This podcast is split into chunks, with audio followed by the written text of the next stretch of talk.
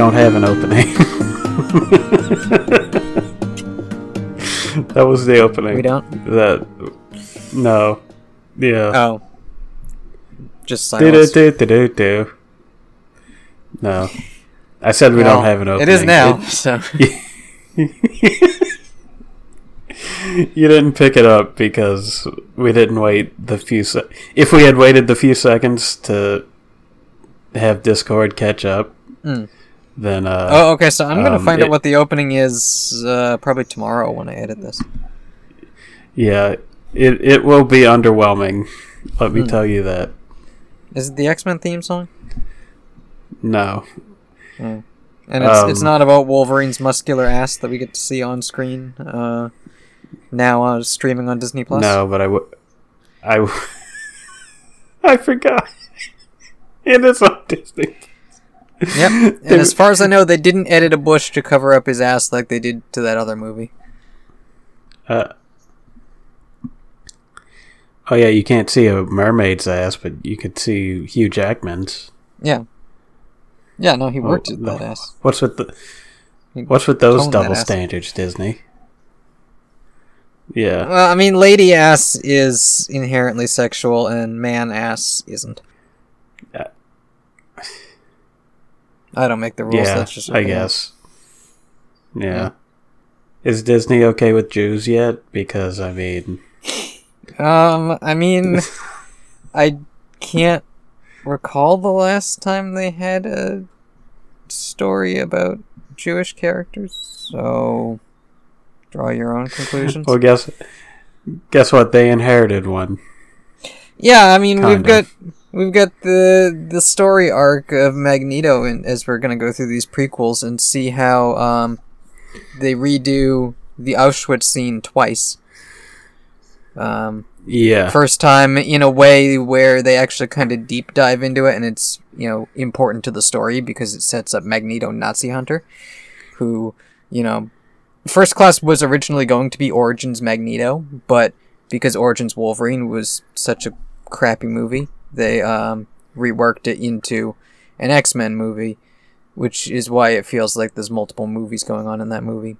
But it had a purpose in first class. And then in Apocalypse, um, the you know blue Ivan Ooze man brings him back to Auschwitz so they can have a big CGI spectacle of him blowing the whole thing up. Yeah, they they just threw all the budget for CG at Apocalypse, huh? I mean, Like- Apocalypse. One of my you know standout memories of watching Apocalypse in theaters was being very bored as Magneto was like annihilating the planet. It, Yeah. It's a very in a scene that should be very epic and intense, and is just kind of boring. It's like it. It's just It doesn't random have the shit flying everywhere.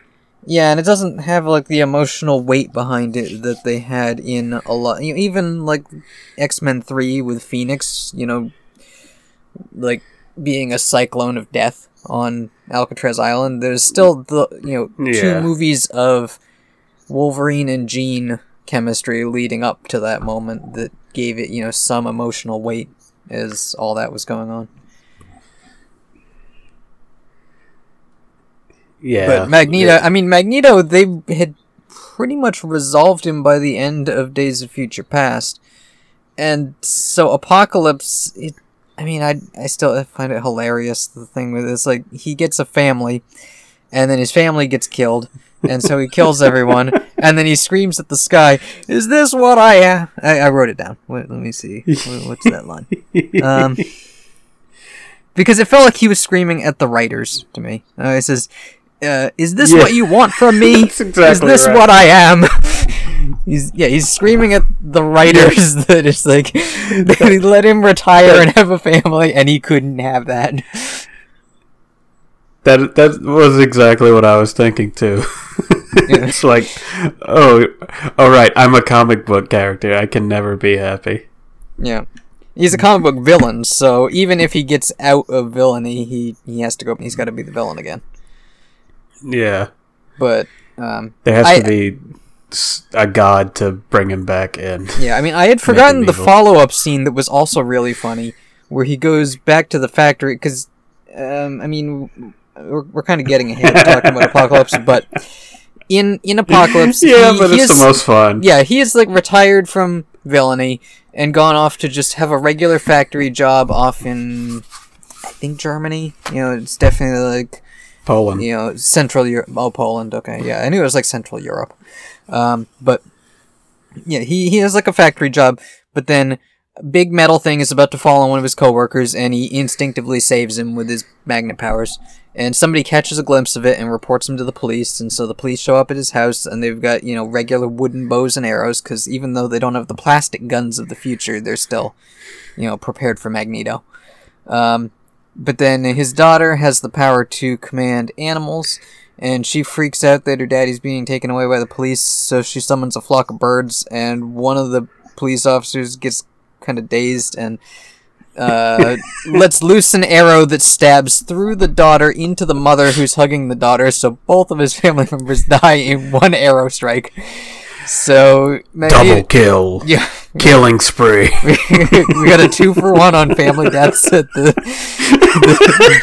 the family death store this week.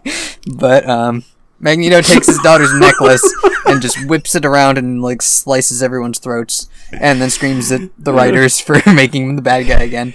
And then he goes back to the factory, and he's going to get his revenge on all the coworkers for you know ratting him out for doing a good thing. Um, but then Apocalypse and his posse show up, and Magneto's like, "No, leave me alone. I'm gonna kill these men." And Apocalypse is just like, "Meh," and he just, you know, makes the ground dissolve, and the people all fall in and die, and he like buries them alive. And he's like, "Okay, now uh, I, I need you to be my my new henchman." I don't fucking like- care that you're gonna kill them. I'll kill them for you. Let's just get this over with. Yeah. Uh, well, I mean, I guess we should have led up to Apocalypse, but it's just the most fun to talk about because uh, it's very silly. Um, yeah, no, they. Yeah, I mean, I think my general notes on these movies, X Men First Class is a really good movie. Um, I mean, I did have like some nitpicky issues with it, but it, you know, it definitely works as a movie. Um, Days of Future Past, I think, is a good, a really good movie, but a bad sequel it kind of there should have been a movie in between First Class and Days of Future Past because there's just so many characters Yeah. who died off screen between movies, and there was a whole stinger at the end of First Class that really didn't set up anything because they just skipped over the stuff it was going to which set one? up. Which one was that? Uh, the The the stinger at the end of first. where Magneto goes into the prison and breaks Emma Frost out, and he's Oh, got yeah. Azazel and Mystique and um, Angel Two, and you know all. Oh yeah, his- I remember He's now. got his you know Brotherhood of Evil Mutants that they set up in that movie, and then by the time Days of Future Past happens, they've all been like captured or killed. Uh, except for like Magneto, who's in prison, and Mystique, who's on the run trying to avenge uh, the rest of her friends who died. Because yeah, it so like Yeah. it feels like there should have been a movie in between there, to because like Emma Frost dies off screen, Azazel dies off screen, and apparently hooked up with Mystique and Nightcrawler is their kid, maybe. Like that's a thing from the comics that I guess they don't confirm or deny in these movies, but um, but yeah, uh, Well, and then Apocalypse. she is- meets Nightcrawler yeah, in Apocalypse, though. So uh, yeah. And also, the time scale is all fucked up in these movies because first one happens in the '60s, second happens in the '70s, third happens in the '80s. Dark Phoenix takes place in the '90s. nobody ages. Yeah, nobody ages. The the students that they introduce in the 80s in Apocalypse are still students of the same age in the 90s in Dark Phoenix. Like Yeah. Jean Grey and Cyclops are just teenagers forever, I guess. Um, Yeah, the, the the time frame was never gonna work. yeah. But um I Also. I, I, I like how um, in in X Men Three, Hmm. Um, it's uh, it's old ass um, Xavier and uh, Magneto like going to Jean's house Mm. to meet her as a kid, and then yeah, no, they they completely threw that time he- flashback out. He he, you know, broke his spine in the '60s, so he wouldn't have been able to walk to Jean's house in whatever. I guess the '90s is when that flashback was supposed to take take place. I I think I think the eighties, but I mean it doesn't really matter. Mm. the the timeline is fucked. Yeah, So yeah, no, they they completely. I just thought it was funny. that and the Origins Wolverine thing, where I think Magneto or not, um, Professor Xavier was also walking. Um, and I, I guess he would have been bald by then. I don't know, because in in this timeline he got bald because something Apocalypse did with the power transfer thing.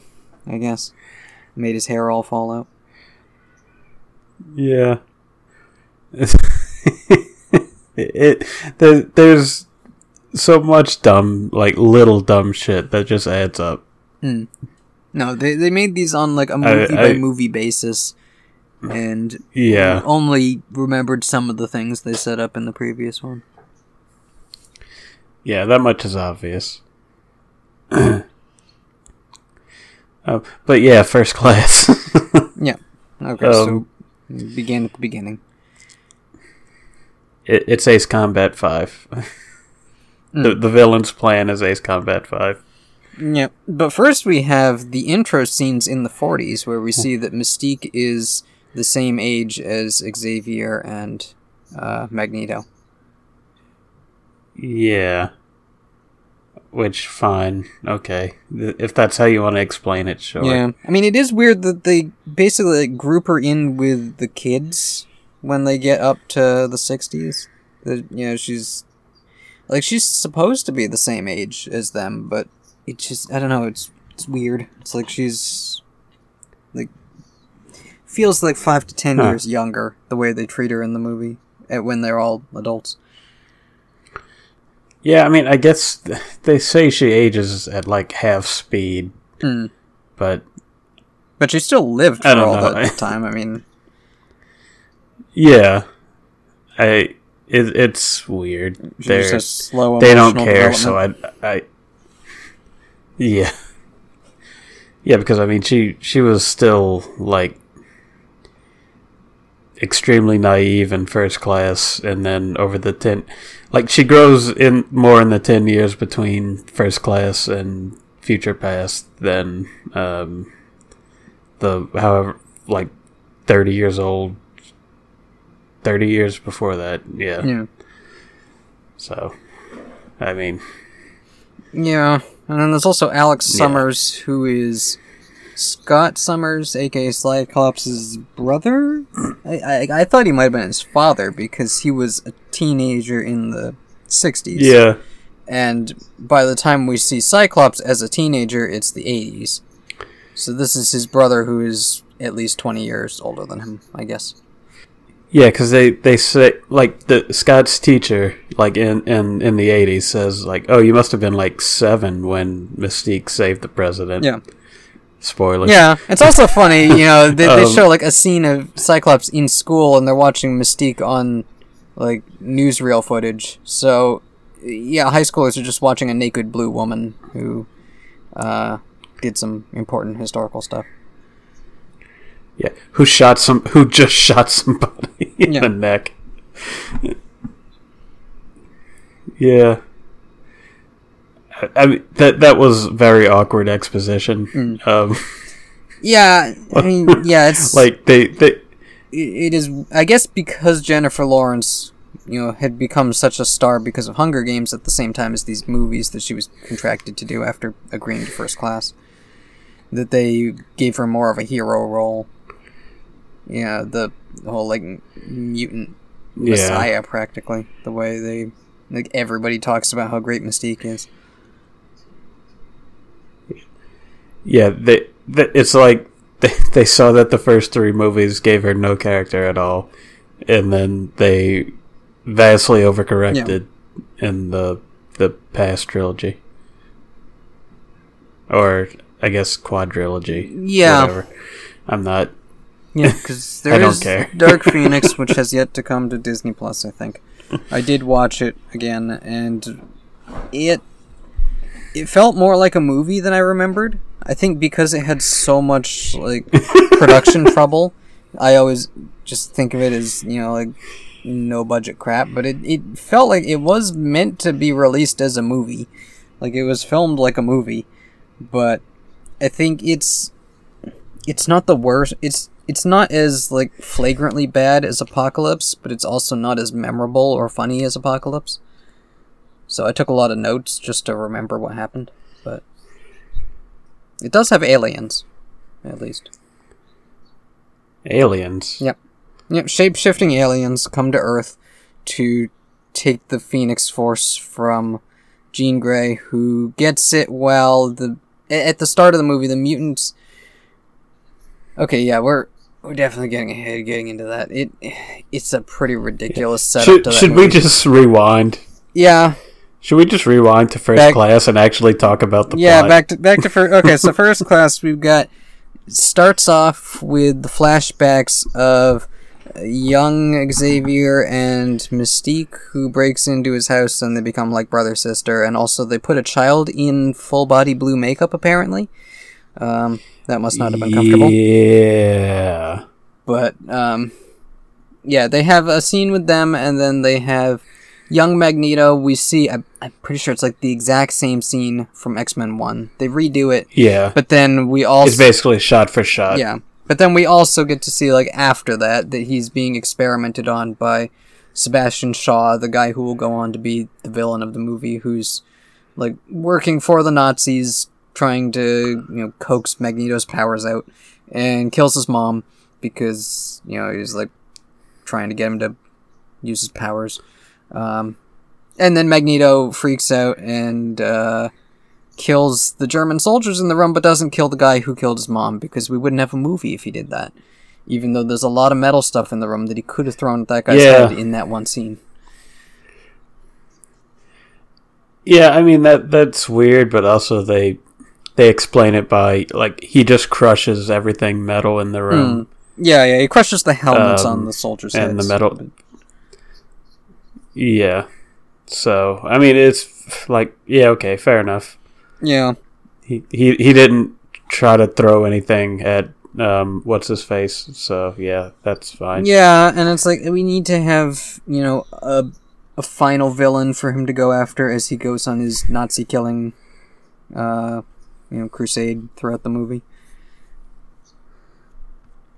Which were, were some pretty badass Yeah. scenes. Him going to South America and just like stabbing Nazis with a knife that he's flinging around with his powers. Yep. That that was a very good scene, um, like leading up to him actually killing. Yeah, him. I mean, like the director definitely knows, you know, like how to do that kind of dramatic tension. Uh, you know, like the Magneto scenes feel like watching like a serial killer in a horror movie. Th- There's just you know like the the way the music works and the yeah. way that he's so subdued in how he like approaches like subdued but scary in the way he's like talking to people.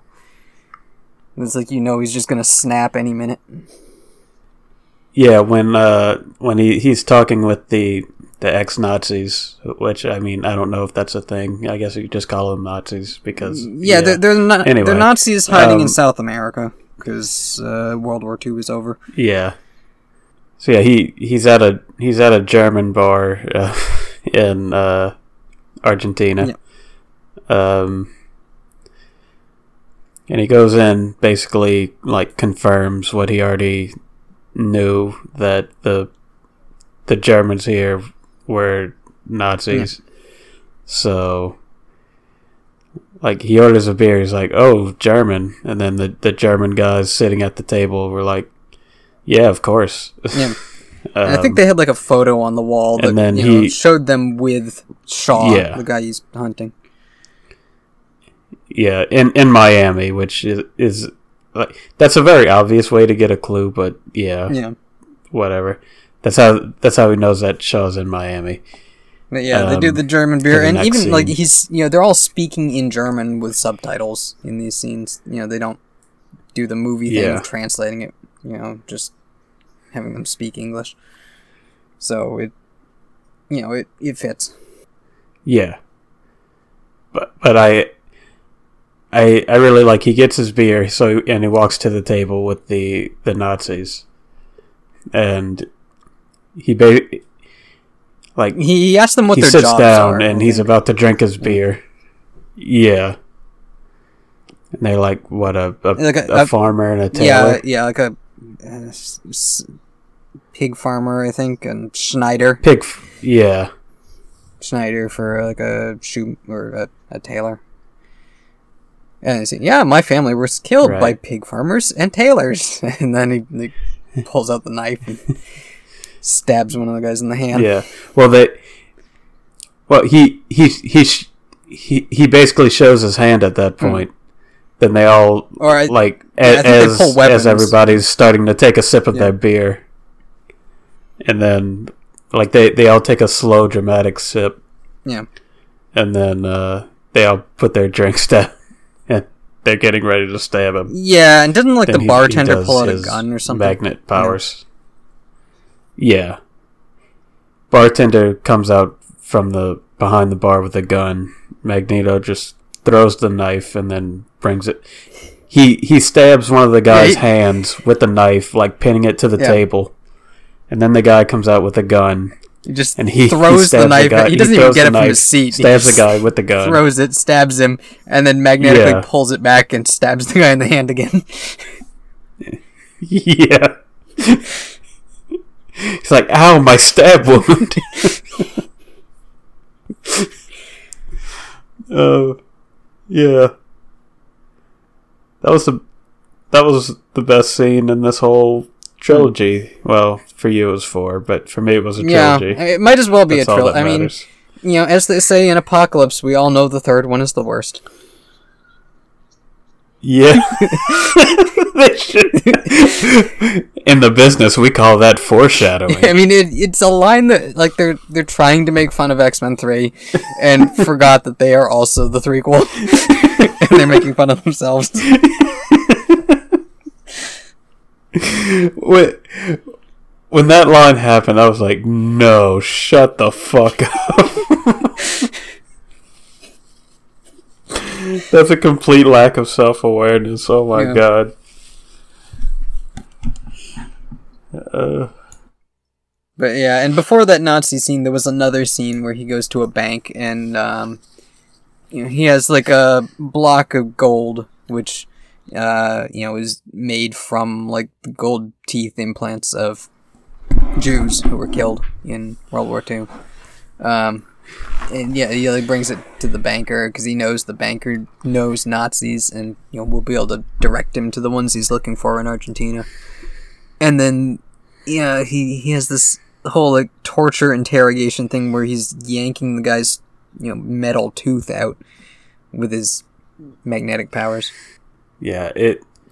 Magneto's story is just so much more interesting than anything else Yeah. in the movie. Honestly, Yeah, I mean that's what Like, like, I- I, wish I they like had the made the Origins Magneto movie that it was going to be because that you can tell which parts of this movie were that, and the other parts are a bunch of new mutants Yeah. that they introduced so that uh, one of them gets killed and a couple of them go bad or something.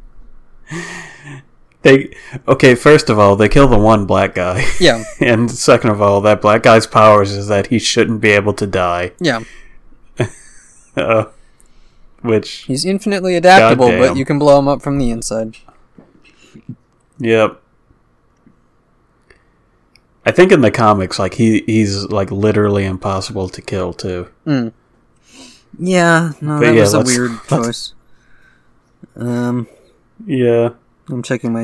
I don't think any any other like non-villain character in the movie actually died. May- Maybe the the CIA guy who was really into mutants, but other than that, Mm. like I don't think any of the yeah, none of the other heroes actually die. Yeah, I mean, just like that, you know, that government guy and like all the government agents at the campus got killed by Azazel teleporting them up in the air and dropping them. Yeah, but they they they had that scene showing that they were secretly dicks to the mutants, so it was okay. yeah. Yeah. Also, definitely a lot of James Bond vibes in this movie, which Oh, yeah, reminded me they, that they totally wanted yeah, that Matthew Vaughn, the director. they director, totally wanted to do the the '60s uh the '60s spy uh aesthetic. yeah, and I mean the director is the same guy who did Kingsman, so it it fits. It, you know, that feels like the kind of movie Oh, he yeah. wanted to make. Yeah, that, that that does make a lot of sense. Actually, I didn't Yeah. know that. I don't. Yeah, it's I don't pay attention. Matthew to Vaughn. things. Yeah. Also, the movie is hornier than I remembered. um, it's like I remembered Emma Frost was in it, but I forgot how many like nightclub stripper scenes there are in this movie. Even like Morgan I mean, the- the MacTaggert, we first get her running in- around in her underwear for a while.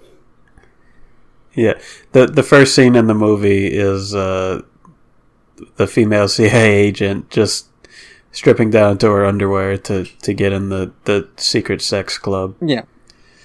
The well, the Hellfire Club. Yeah. obviously, but um, yeah, Yeah, no, it's a sex club that is a front for some like shady, you know, government political manipulation business. yeah. Also, I I, I want to say like I, I pointed out earlier how they like did very obvious and bad exposition with the teacher hmm. and Apocalypse, but ha- having her like having the the other agent say, "What the hell are you doing?" Like when when she's stripping to to um like hmm. infiltrate the club, and she and she says, "I'm using equipment the CIA didn't give me." He's like, "Okay, that's funny," and it tells us that she's a CIA agent. That's hmm. actually pretty cool. like, Yeah, no, I, I wish I Matthew mean, Vaughn had done more this X seems Men just movies because eh, the writing is just you know, so much more competent. yeah. Yeah, like the the dialogue is just better than any other Yeah. X Men movie.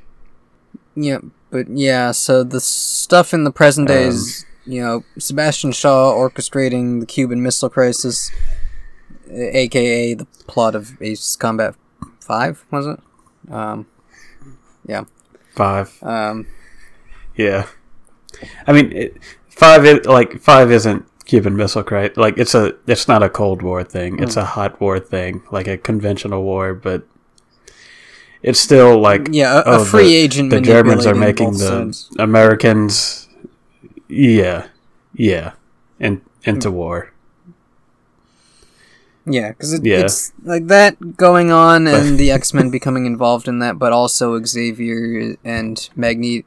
Xavier meets Magneto, and they, uh, you know, he's trying to help him control his powers, and they go around, uh, you know, meet like recruiting a bunch of other mutants to be part of this, you know, proto school that they have.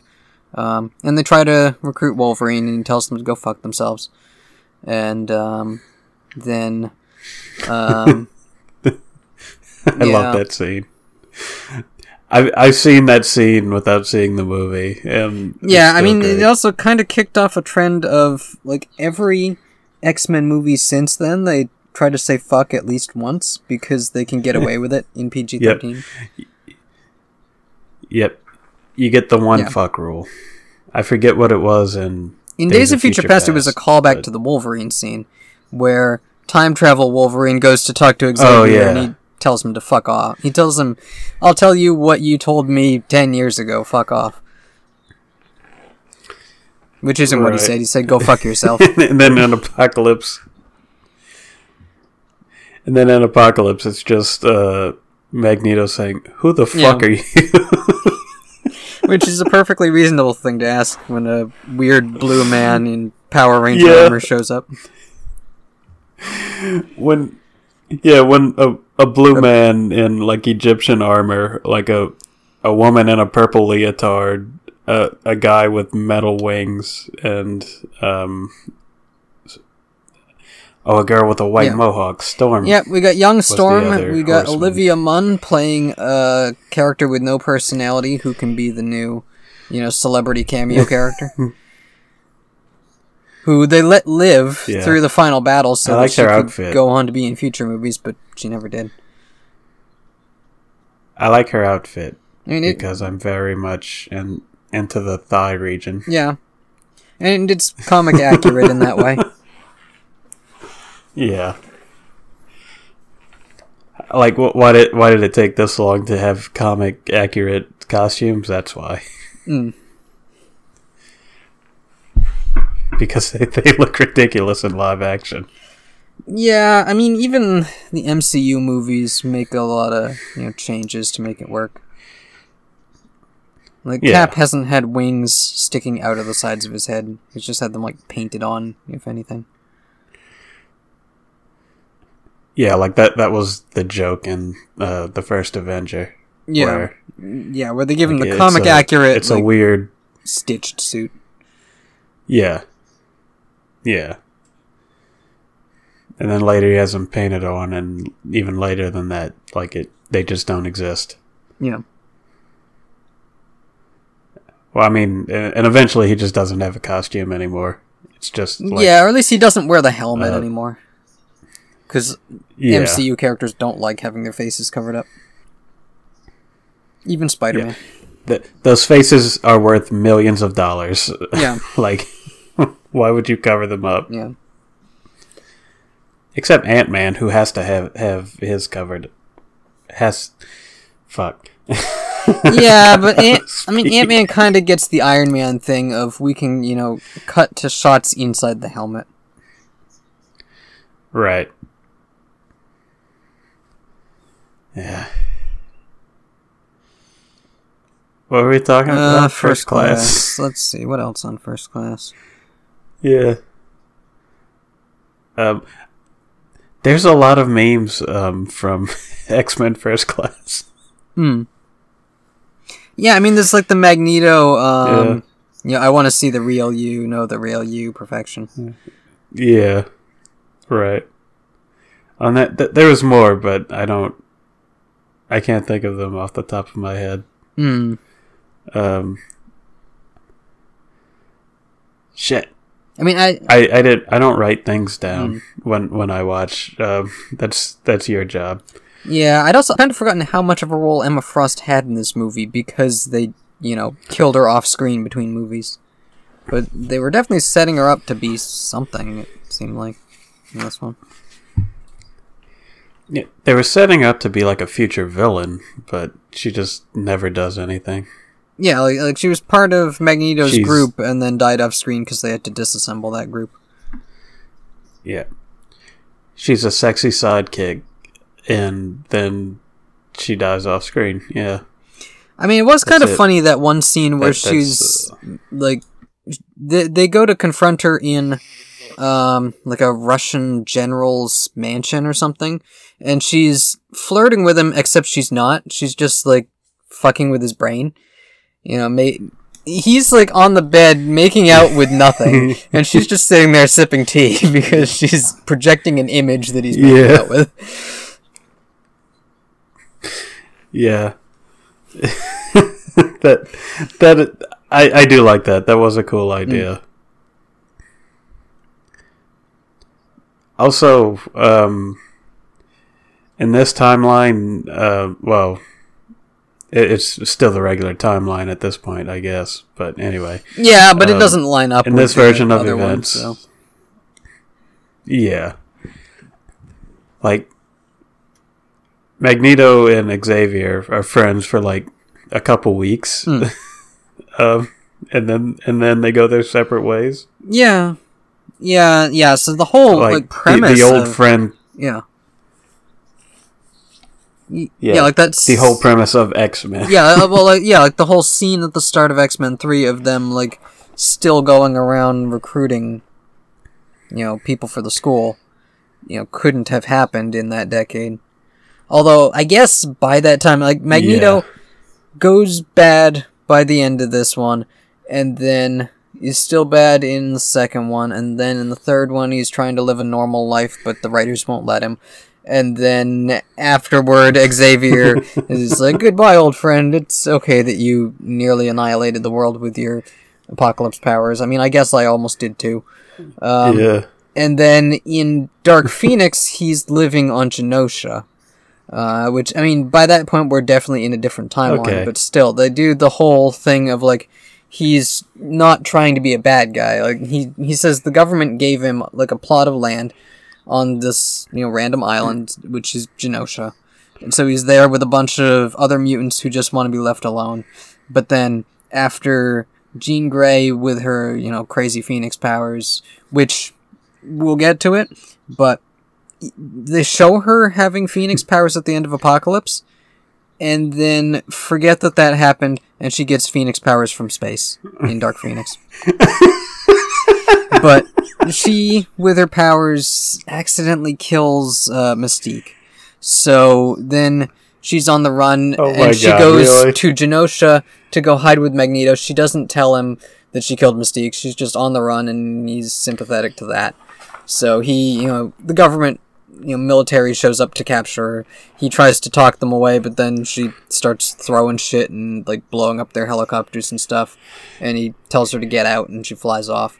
And then he finds out from Beast, who wants revenge for Mystique, that she killed Mystique, and that is what turns Magneto into hunting down Jean Grey and becoming a villain again.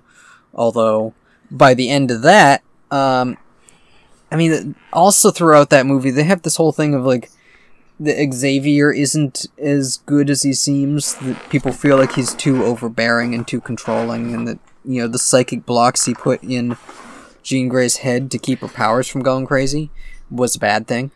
Um, so by the end of that movie, I think Beast is running the school, and Xavier has left and run off to Europe, where he ends up meeting up with Magneto, and they play a chess game, and they're old friends again. So their relationship has a How lot of back and forth you- of being friendly and being antagonistic. Yeah. It's it, it's like exactly like uh Thor and Loki Yeah. where it's like oh brother um I, it, it's a good thing that you're good now and you will never betray me Yeah. and then and then Loki betrays him and then How could you do this, Thor's Loki? like I'm going to kick his ass yeah I'm going to kick his ass and then get sad that he dies but it turns out he's not really dead Yeah. um, so I'll forgive him because I'm glad that he's not dead.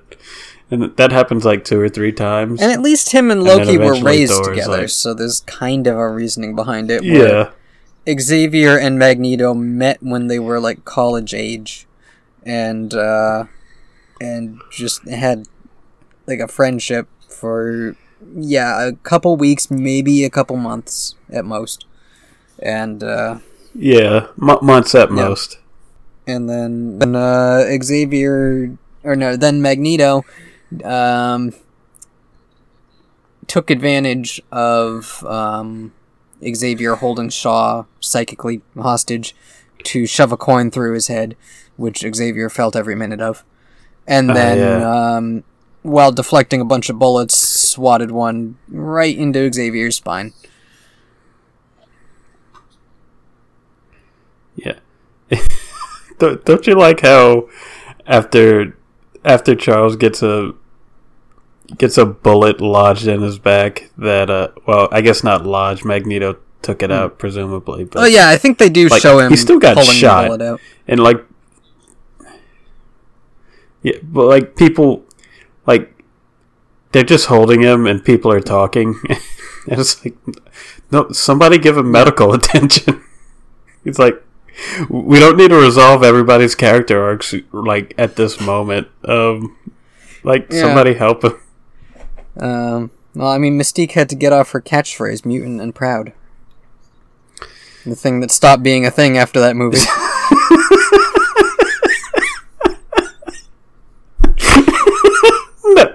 that, was very awkward yeah.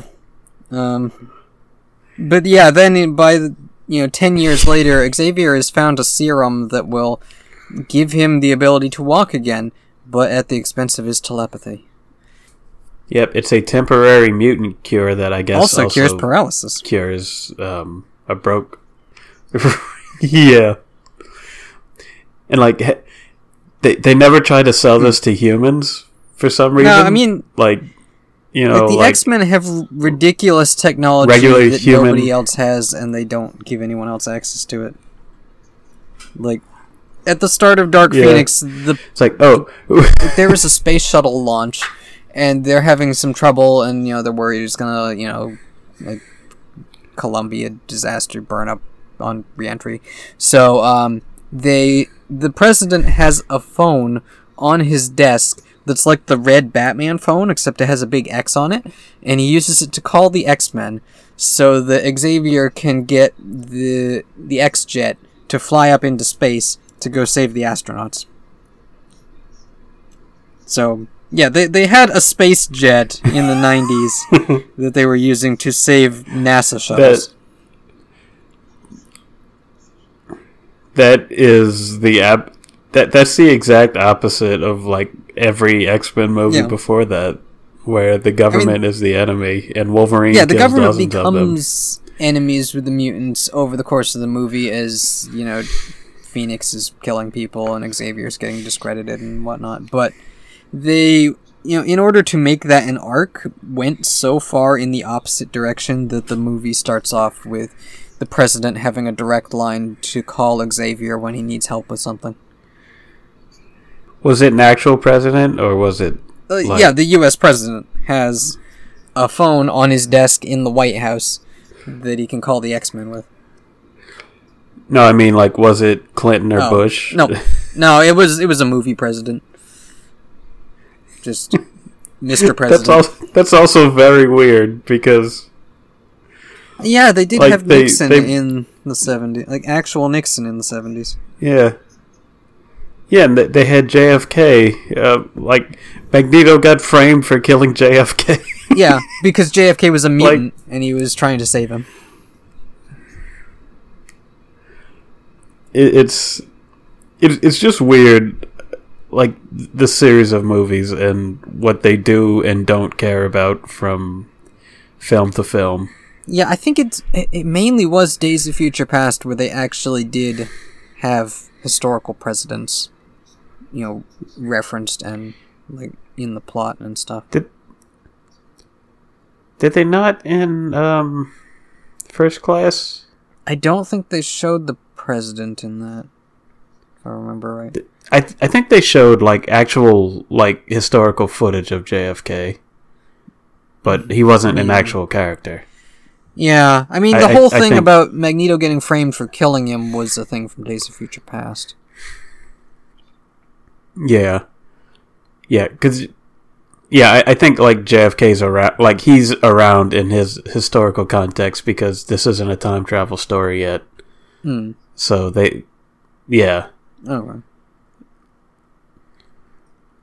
but like he's not an actual part of the story. He's just like background yeah, Because when when they're talking about the whole historical setting. Yeah.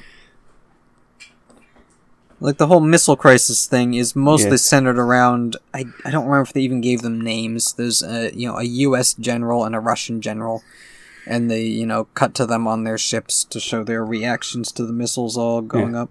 But Yeah. So like the the the Shaw's plan is uh, basically to he like orchestrates the the historical events of the U.S. putting nuclear missiles in Turkey, and uh, the Soviets putting missiles in Cuba, Mm. which causes the Cuban Missile Crisis. Um, yeah, cuz he wants humanity to And- destroy itself so that mutants can inherit the earth. Yeah, but but like, nu- are are mutants immune to radiation? Uh, he says that mutants are the children of the atoms, so I guess the implication in this movie is that mutants came about because of nuclear radi- radiation. Um, but that's completely contradicted by the third movie, where Apocalypse is an ancient mutant who had like Stargate level technology in his pyramid that he could use to transfer like other mutants' powers into himself. But That's they didn't know about that. That's contradicted by Days of Future Past because they they say that um, in the future they can they can find like the mutant gene in parents before they even have children. Mm. So probably like, Shaw is just a crazy person, but his belief is that mutants come from nuclear radiation and are the children of the atom, and that if he you know nukes the whole world, then mutants will reign supreme. He's just a Fallout fanboy who wanted to meet a Deathclaw in real life. Yeah. Um. Yeah. Then. Then they have they have the whole. Like uh, apparently you can just f- fly a jet, um, and like during the most intense military uh, standoff of all time. Yeah, and they and had you know a space age jet capable of hovering back in the '60s because the X Men have advanced technology yeah. that no one else has. I I I do love the scene where um, okay the the Soviet boat that's holding the the nukes on their way to Cuba gets taken over by Azazel, who is a teleporting devil man. Yep, he's um, Red Nightcrawler, who in the comics yeah, is Nightcrawler's daddy. yeah, he is very daddy. I mean, he's he's he's got the beard and everything. Yeah. Uh, but uh, if you picture the devil, so uh, at, that, at, that's what he looks like. Yes. So the the U.S. is blockading Cuba, and the Soviets are um, like they they're they're at a standoff. Like nobody's going anywhere because nobody wants to start a nuclear war, right? Yeah. Um, except for so, Shaw. Uh, right. Like no no humans want to start a nuclear war. Yeah. Um, so Azazel takes over the missile ship and starts driving it towards the blockade in order to get the U.S. to fire on it and start the war. Um, but then Charles Xavier uh, takes control of one of the Russian uh, officers' minds and has him fire a missile at the ship, so the Americans don't have to do it and start the war.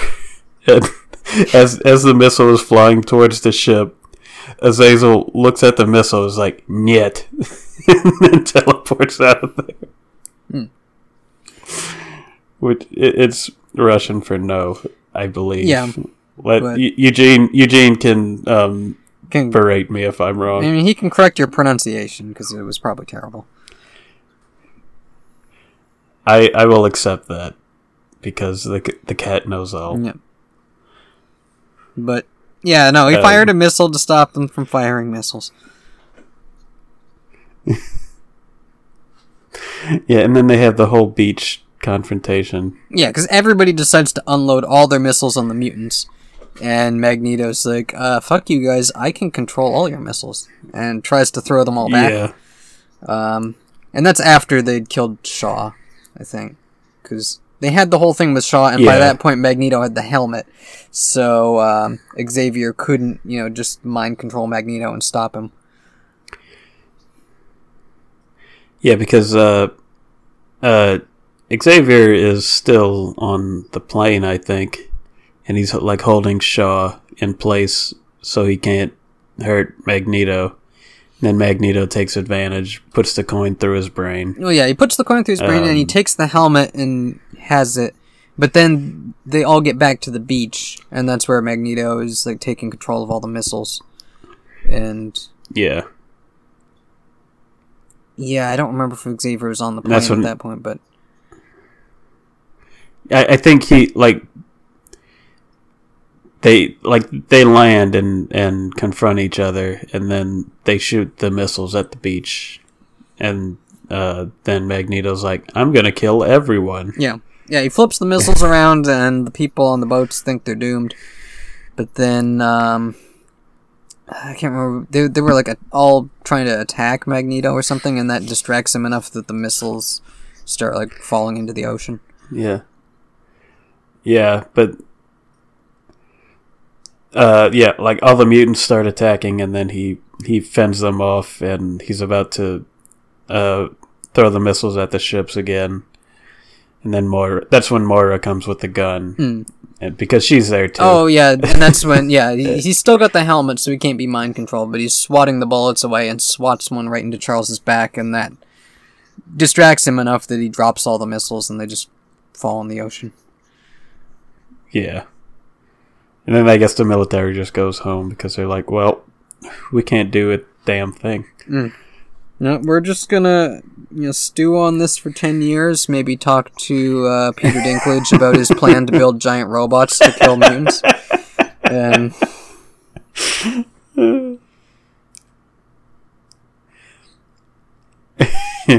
Yep.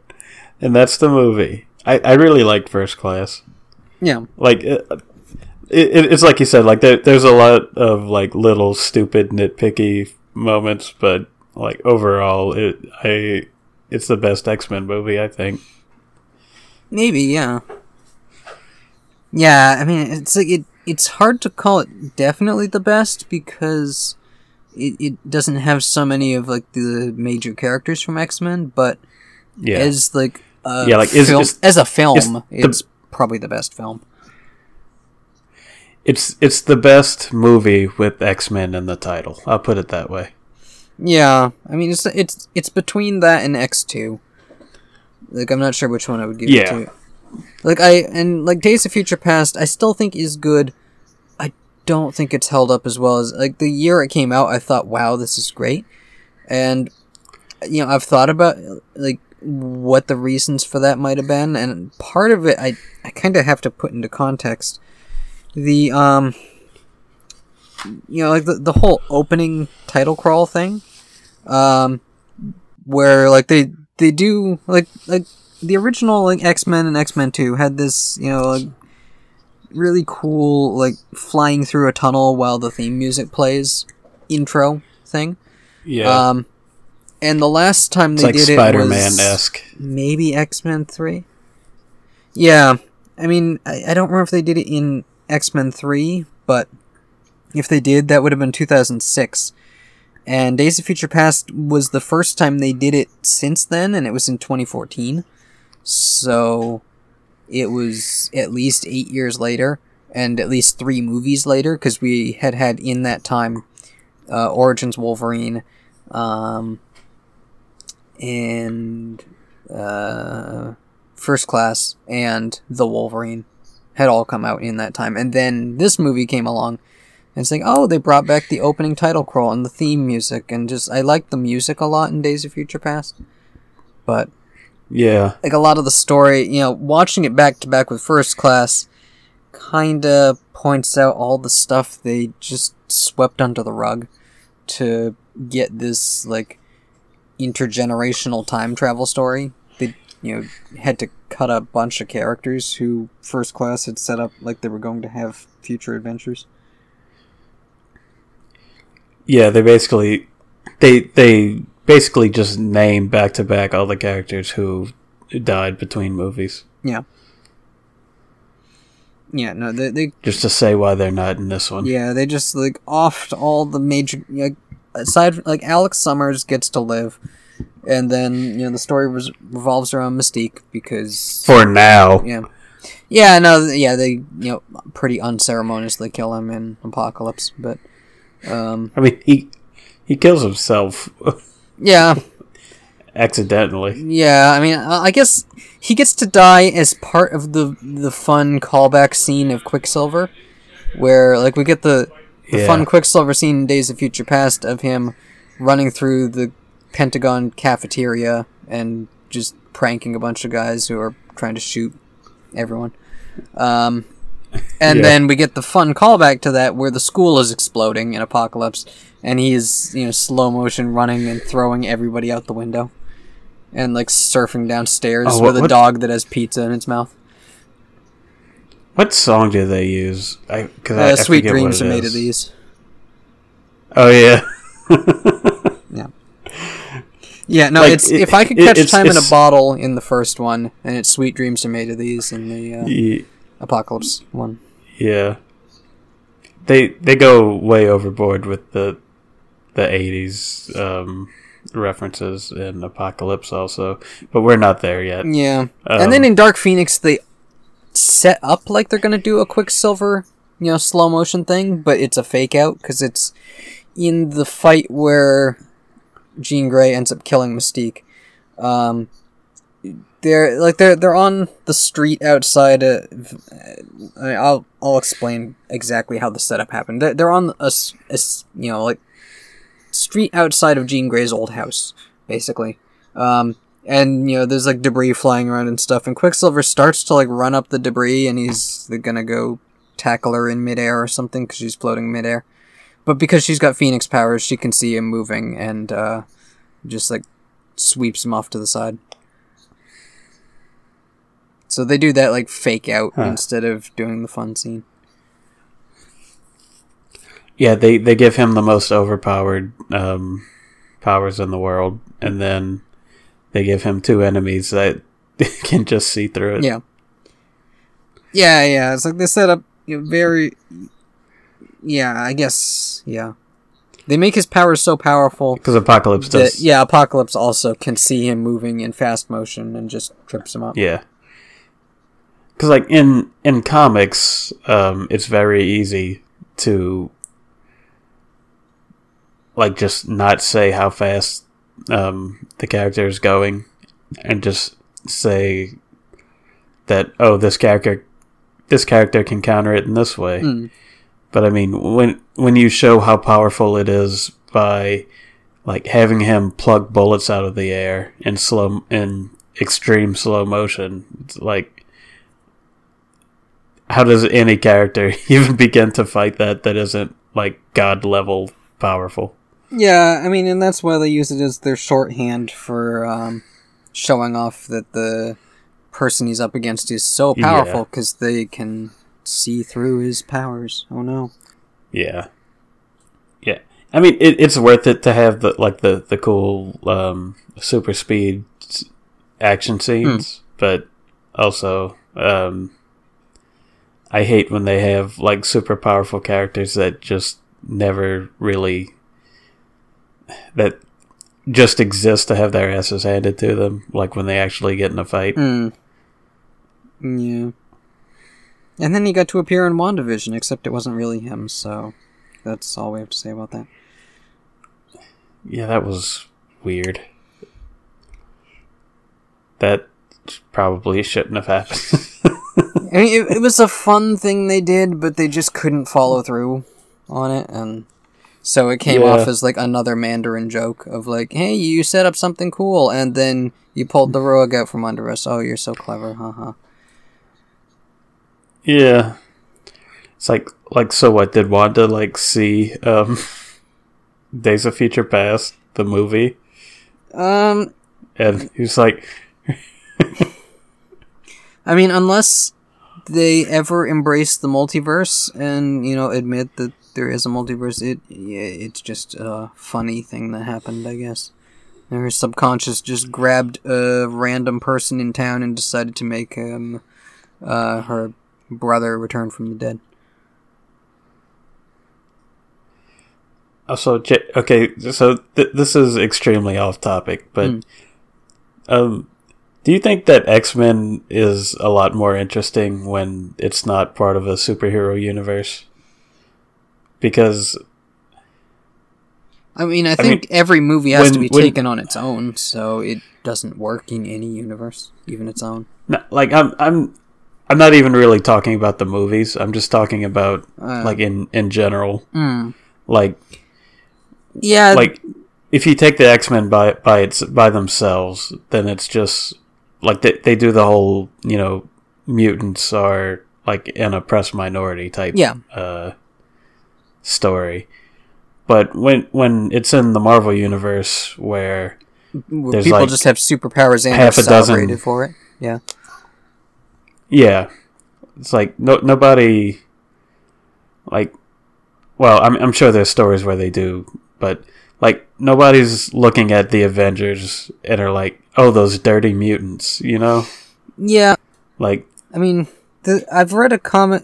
I, I don't know if it was Earth X that brought it up, or if it was like one of the sequels. There was like Universe X, Paradise X, which is you know a pretty interesting like you know possible future for the Marvel Comics universe.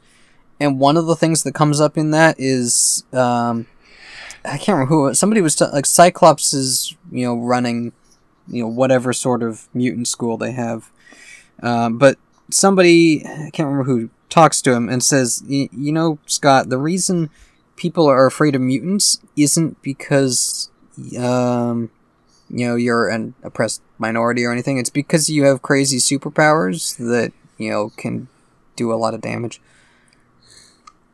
The, I mean, they, they basically call it bolt, like the whole oppressed minority stance on mutants is like bullshit in the context of a universe where everyone has superpowers, or you know, there's a, a lot of people have superpowers.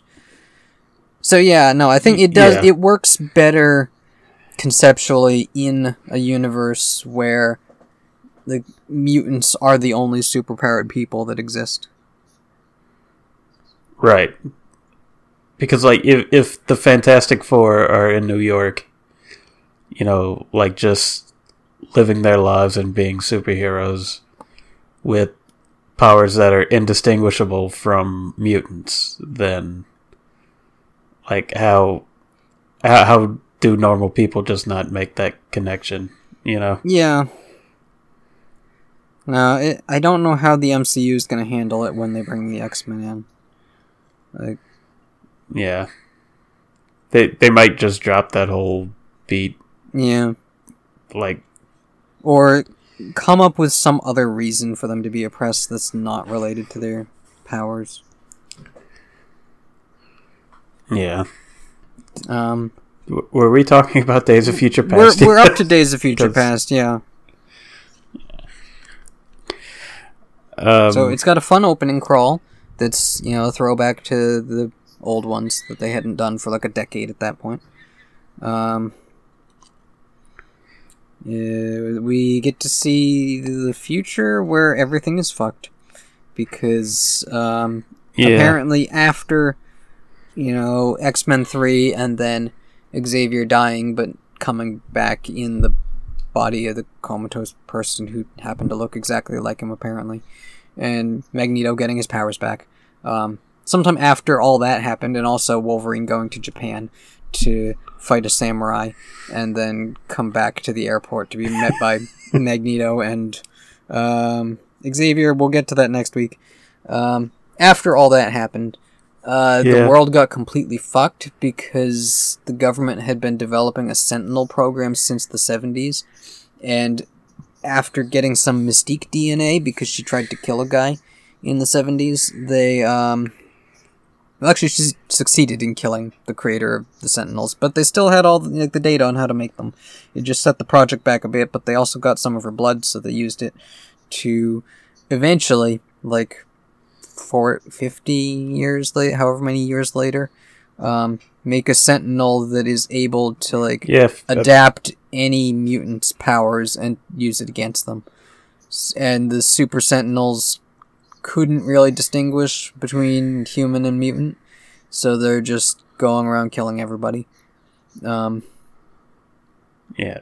So they they actually go super dark. Like they, there's just bodies piling up in the streets. Yeah.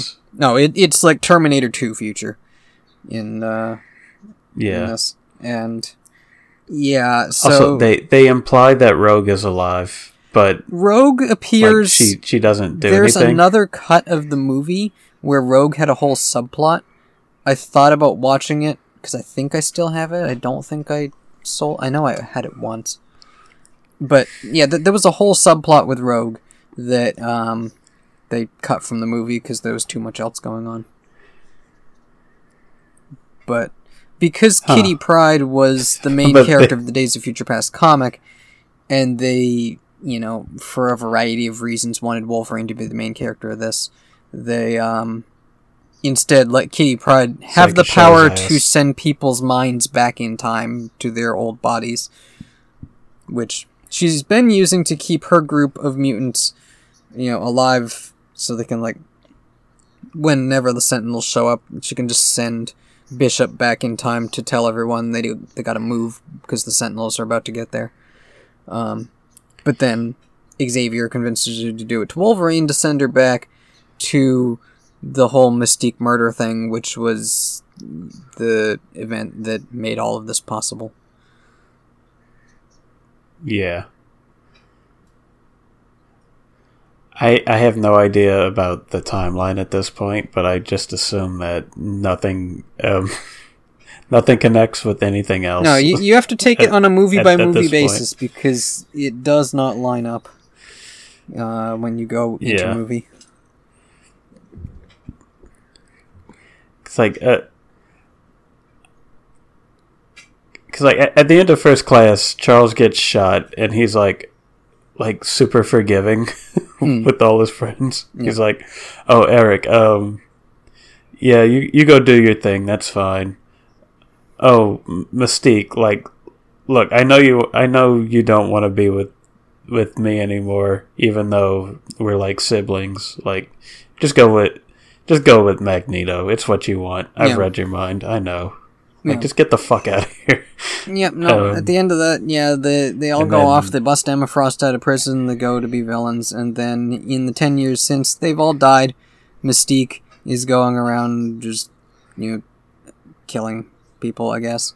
And Xavier has developed drugs so he can numb the pain of thinking about anything. He's, Yeah. he's just on meth or something. Hey, hey, Jade. Mm. Yeah, it's a, it's a very subtle heroin. Yeah, I um, mean, like we get to see him like sticking the needle in his arm. I think. But yeah, because he's on Yeah. drugs, and also Beast is on drugs It- it's because the actor who plays Beast also very much doesn't like having to wear blue makeup, so he'll take any excuse to just appear as a Yeah. regular guy.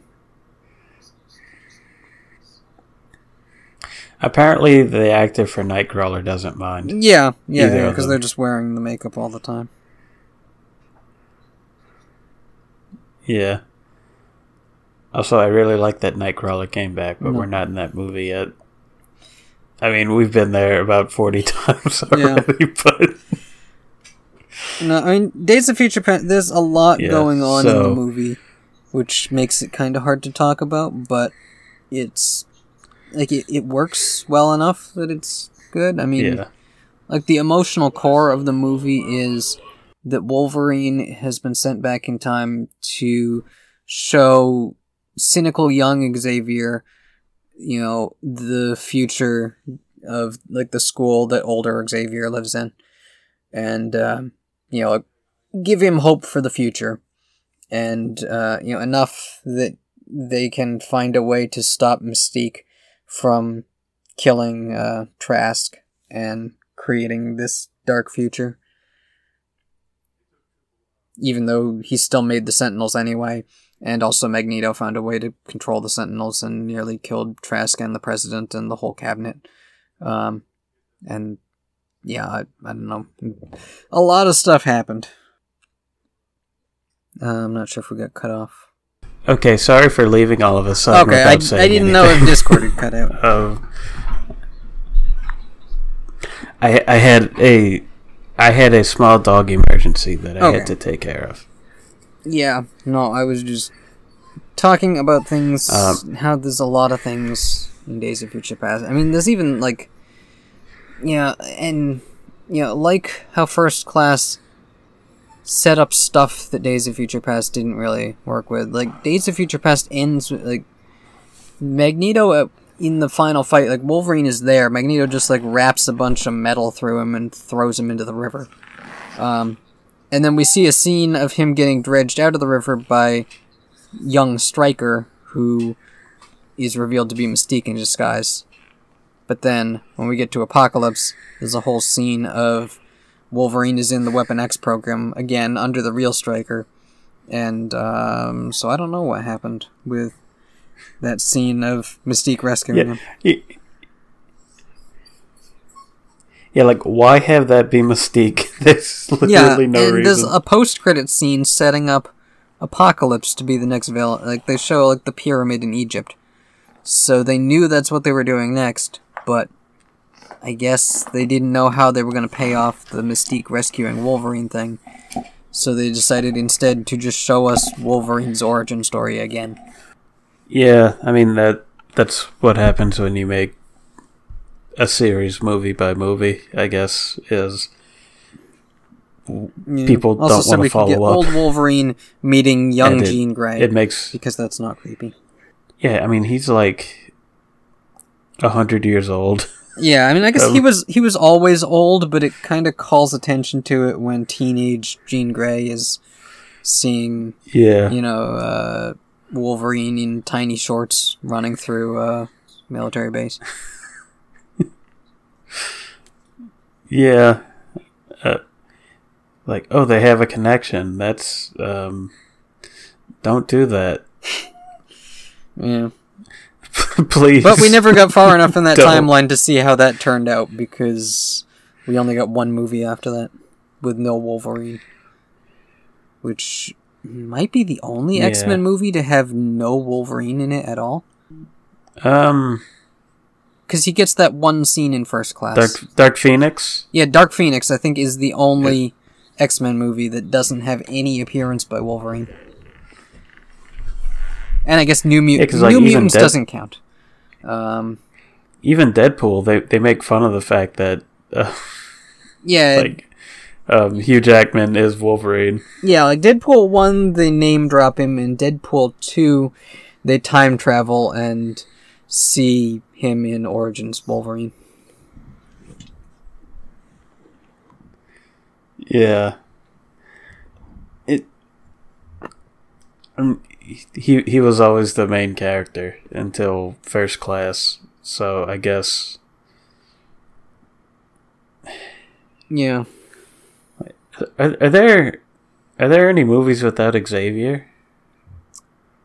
Um. Like aside aside from like Deadpool. Hmm. Uh. No, actually, yeah, I think he's because in the Wolverine, he shows up at the very end at the airport. Um, and in Origins Wolverine, he shows up when everybody's running away from the military base, and he's there to rescue them. So yeah, I Yep. guess Xavier's in every X Men movie or X Men related. movie. Yeah. except for the New Mutants. New Mutants is a spin-off in Nobody cares about the New Mutants. Yeah. Nobody gives half a shit about New Mutants. And I guess X It was dead on arrival. X Men one or no, um, Deadpool one didn't really make any min like they show the X Mansion, but they don't show Xavier. Yeah, they just show Colossus and what's her face. Yeah, uh, Negasonic. Yeah. With with the long name that I can never remember. Negasonic Teenage Warhead. Um, Um, is there anything else to say about Days You're of. Future Past? I think I, we haven't covered it in order, y- but we've covered most of it. yeah, I mean you're you're right that it's very hard to talk about because it, it like a lot of the movies just things happening.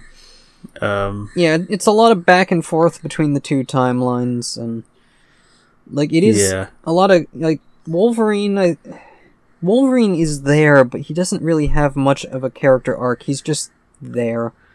Um, we get to see his muscular ass, like, but that's about I- it. yeah. I mean, I guess like him, They- his whole thing, just like he has some trauma flashbacks when he sees young Stryker, and that kind of takes him out of being able to you know peacefully be there because he has to like maintain a, enough of an inner peace in the past to not be you know, broken out of the mental trance. But Yeah, it, otherwise, it's he he's the POV character, and the story is continuing the arcs of Xavier, Mystique, and Magneto from First Class. yeah. They don't.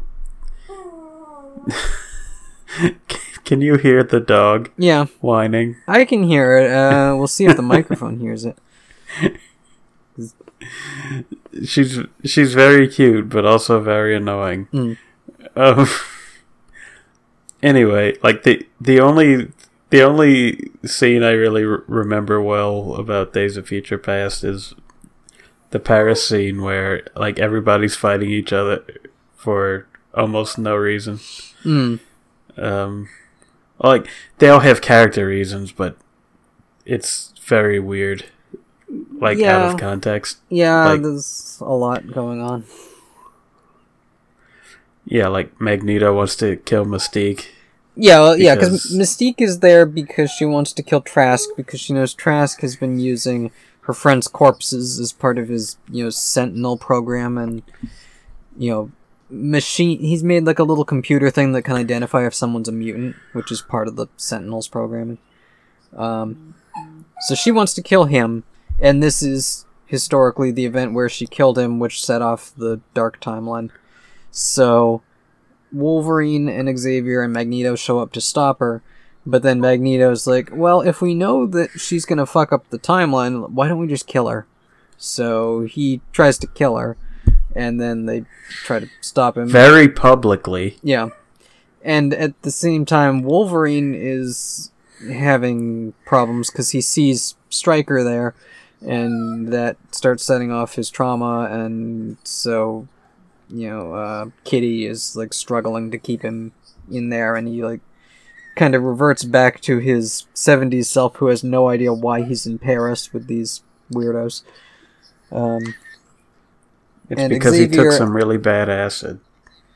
like I think Xavier doesn't fully have his powers back yet at that point, so he's trying to persuade Mystique, but can't like take control of her mind or anything.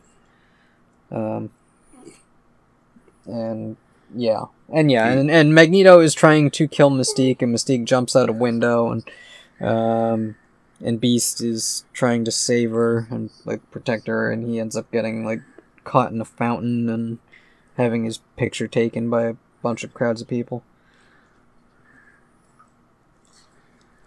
Yeah, uh, but like,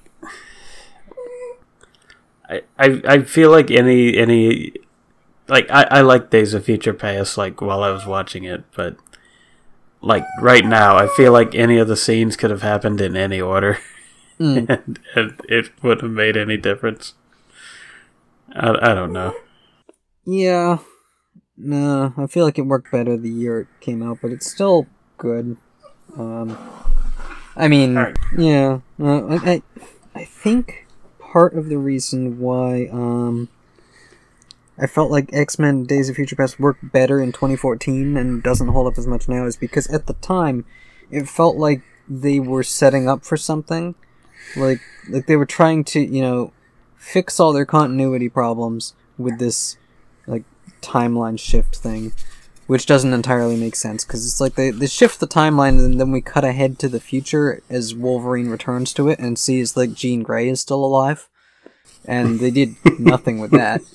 But um, but yeah, like it felt like they were you know trying to build up to something, and then Apocalypse was the follow up, and it just dashed any any feeling that like this universe was ever going to like be cohesive or build to something or even that Bryan Singer was a competent director that uh maybe because I mean like he directed X-Men 1 and 2 which were both good and he directed Days of Future Past which was good but then he also directed Apocalypse which was shit and then all you know the behind the scenes stuff started coming out about what a dirtbag he is so I mean, I it's like I don't know what you know how much credit to give him for the quality of the good X Men movies. If if that was him, or if it was just like other people involved in the production making it work, or what.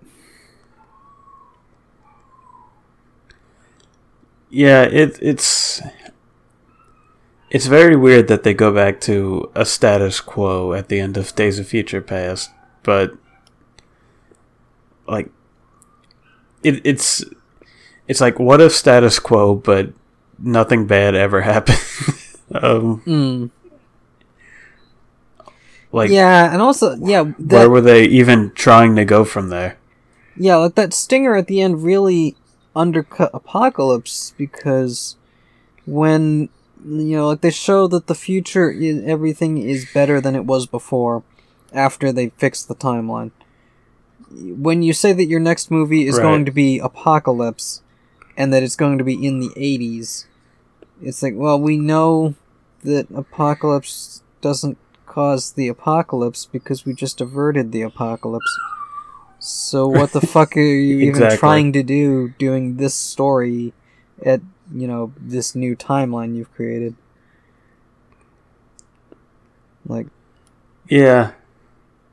Aside from them finally listening to the complaints of people saying like you've done Magneto in every movie, you know, why don't you give us one of the other ma- major X-Men villains? Um Yeah. and I mean like they teased Mr. Sinister a bunch of times in you know like I think uh the end of Apocalypse teases the Essex, Essex Corporation. Deadpool 2 uh, has like reference to the Essex Corporation. So like they were setting up Mr. Sinister to appear sometime, but they never actually did that. And now they never will. No. I don't know how that guy would have worked on mean- screen anyway. Like his co- his costume is even more ridiculous than Apocalypse. So Yeah, I mean, Apocalypse is just a big blue guy with weird armor. Um, But doesn't Sinister have like weird, like he's got a cape that looks like it went through a paper cloth. shredder. you're right? Yeah. Uh, It's He's like a vampire whose cape Yeah, got I caught in a paper shredder and he pulled it out and just kept wearing it. that that's that's like exactly right. I'm I'm s- I, I can't concentrate because all I hear is a dog whining. Mm. Uh, Uh, should I'm we move on to very what we've been wanting to talk about, which is Apocalypse? Whatever's left of it. yeah. They they set the scene of Apocalypse It's in powering ancient up Egypt. Angel. Yeah. Yeah, I mean, I, I just want to skip Oh, ahead okay. one last time before we We're talking about Angel. like they they said yeah the third the, the second chronologically but the third angel in the Yeah, x-men franchise It's the Warren Worthington of X Men 3, except he was born like three decades earlier and somehow ended up in a fight club. and he he has like weird claws on his wings this time Yep, and he's British. um and yeah uh apocalypse finds him and he, he's he's listening to metallica Yep, Um, he's like drinking in a warehouse. Yeah, and then Apoc- Apocalypse like em- powers him up, and he he grows metal wings while listening to Metallica. Yep. and it's like this this is the stupidest thing I've ever seen, but I love it. Mm. Yeah, That was my favorite scene in the movie. Hmm. even more than Magneto's family And then he- murdered. While he screams at the sky. Ooh, that that's a that's gonna be a runoff. I, I don't I don't know which one I I I didn't actually like seeing the family. yeah, I mean it's a tragic scene, but it's oh. also hilarious when you think about you know just the whole s- Yeah. where this scene sits in this series of movies and what it means for the character. Yeah. It's just the most ham-fisted Every- way every single him a villain movie. Yeah. Like, how, okay, how do we make this reformed villain a villain again? Let's kill his whole Let's family. give him a family Yeah, and then kill his family. Yeah. Like in the same movie, he didn't have any. Last I- we saw, Mystique shot him in the neck to stu- stop him from killing the president, and then he flew away because he told Xavier, "If you don't let me fly away, they're gonna kill me." And he's like, "Yeah, I guess so. Okay, you can leave." Yeah. So he flew off, and that's the last we saw of him. And now he had he settled down and got a family, and then they all get murdered. And so he has to go evil again. Jade, I I hope you mute the dog howling out, out of the, the podcast. I. I can. I mean, any of the parts that don't overlap with you speaking, I can silence. she's she's being a real bitch tonight. Mm. Well, I mean that's her prerogative, I guess. Yeah. But Um. um, let's see. What even happens in Apocalypse? Well, it starts off in ancient Egypt in the Stargate past, where they have like super advanced technology, but also there's Yeah. like a group of people who helped build the pyramid. You know, rigged it with these traps so that when Apocalypse goes to, because Apo- Apocalypse's power is that he can like absorb other mutants' powers through some kind of ritual transfer thing. And so they found a guy who's got the Wolverine power of like super healing, and they offer him as like you know if Apocalypse absorbs this power, now he's going to regenerate and you know essentially be immortal.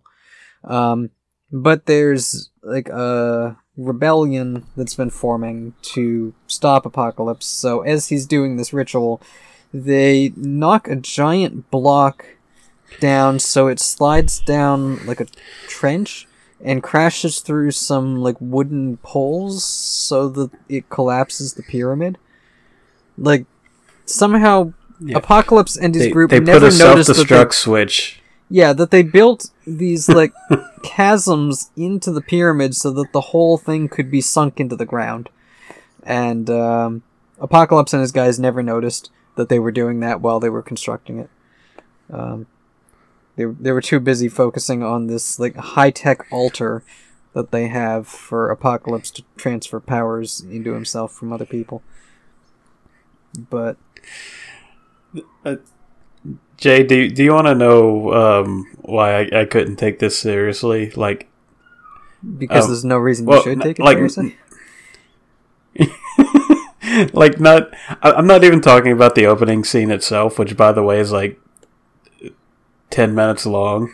Yeah. Um, but but like when when Apocalypse wakes up, all I could think of is Rita Repulsa. Like after ten thousand years, I'm free. Yeah, I mean, like everybody ha- who's who has reviewed this movie has made the comparison that Apocalypse looks like Ivan Ooze. So, Yeah, and under all that makeup, it's Oscar Isaacs, you know, Poe Dameron. But is it really? Yep. You can kind of recognize him as he is the body of the regenerating person at the start, but then Apocalypse transfers into him, and it's you know that same body but in the heavy blue makeup, so you can't like see or tell that it's him. Yeah. And they put like a filter on his voice, so it doesn't even sound like him. My favorite part about Apocalypse is that he just randomly goes into like these long, like epic soliloquies Yeah. about how about how he's destined to rule, and about how he'll like crash down the the world as we know it. Yeah. And Yeah, as he's launching every nuclear missile in the world only to send them off into space and do Yeah. nothing with them. yeah, because he just didn't want humanity to have nukes to throw at him as he's you know letting magneto tap into the full extent of his magnetism power to rip the metal out of the earth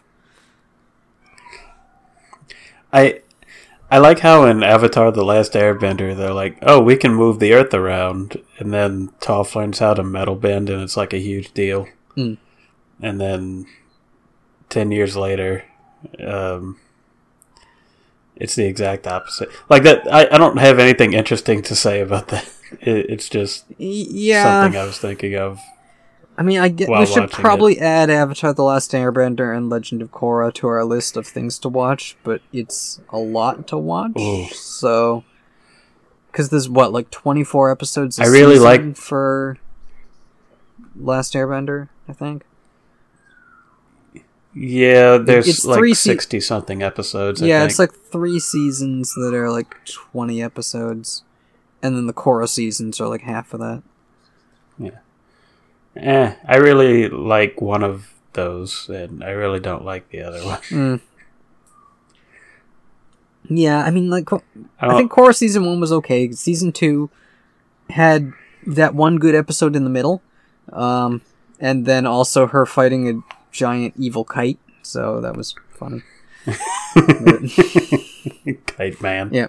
the kite of darkness. I'm just thinking of Kite Man, which is like the worst DC villain. We need to watch Harley Quinn because you need to see what they do with Kite Man and Harley Quinn. Kite Man is a major character in the Harley Quinn show. It's awesome. It's like how they put Clock King in Justice League. Yeah, no, Kite Man dates Poison Ivy for a lot of the Harley Quinn show. And they, they make jokes about how like she smells like kite after they've like done it.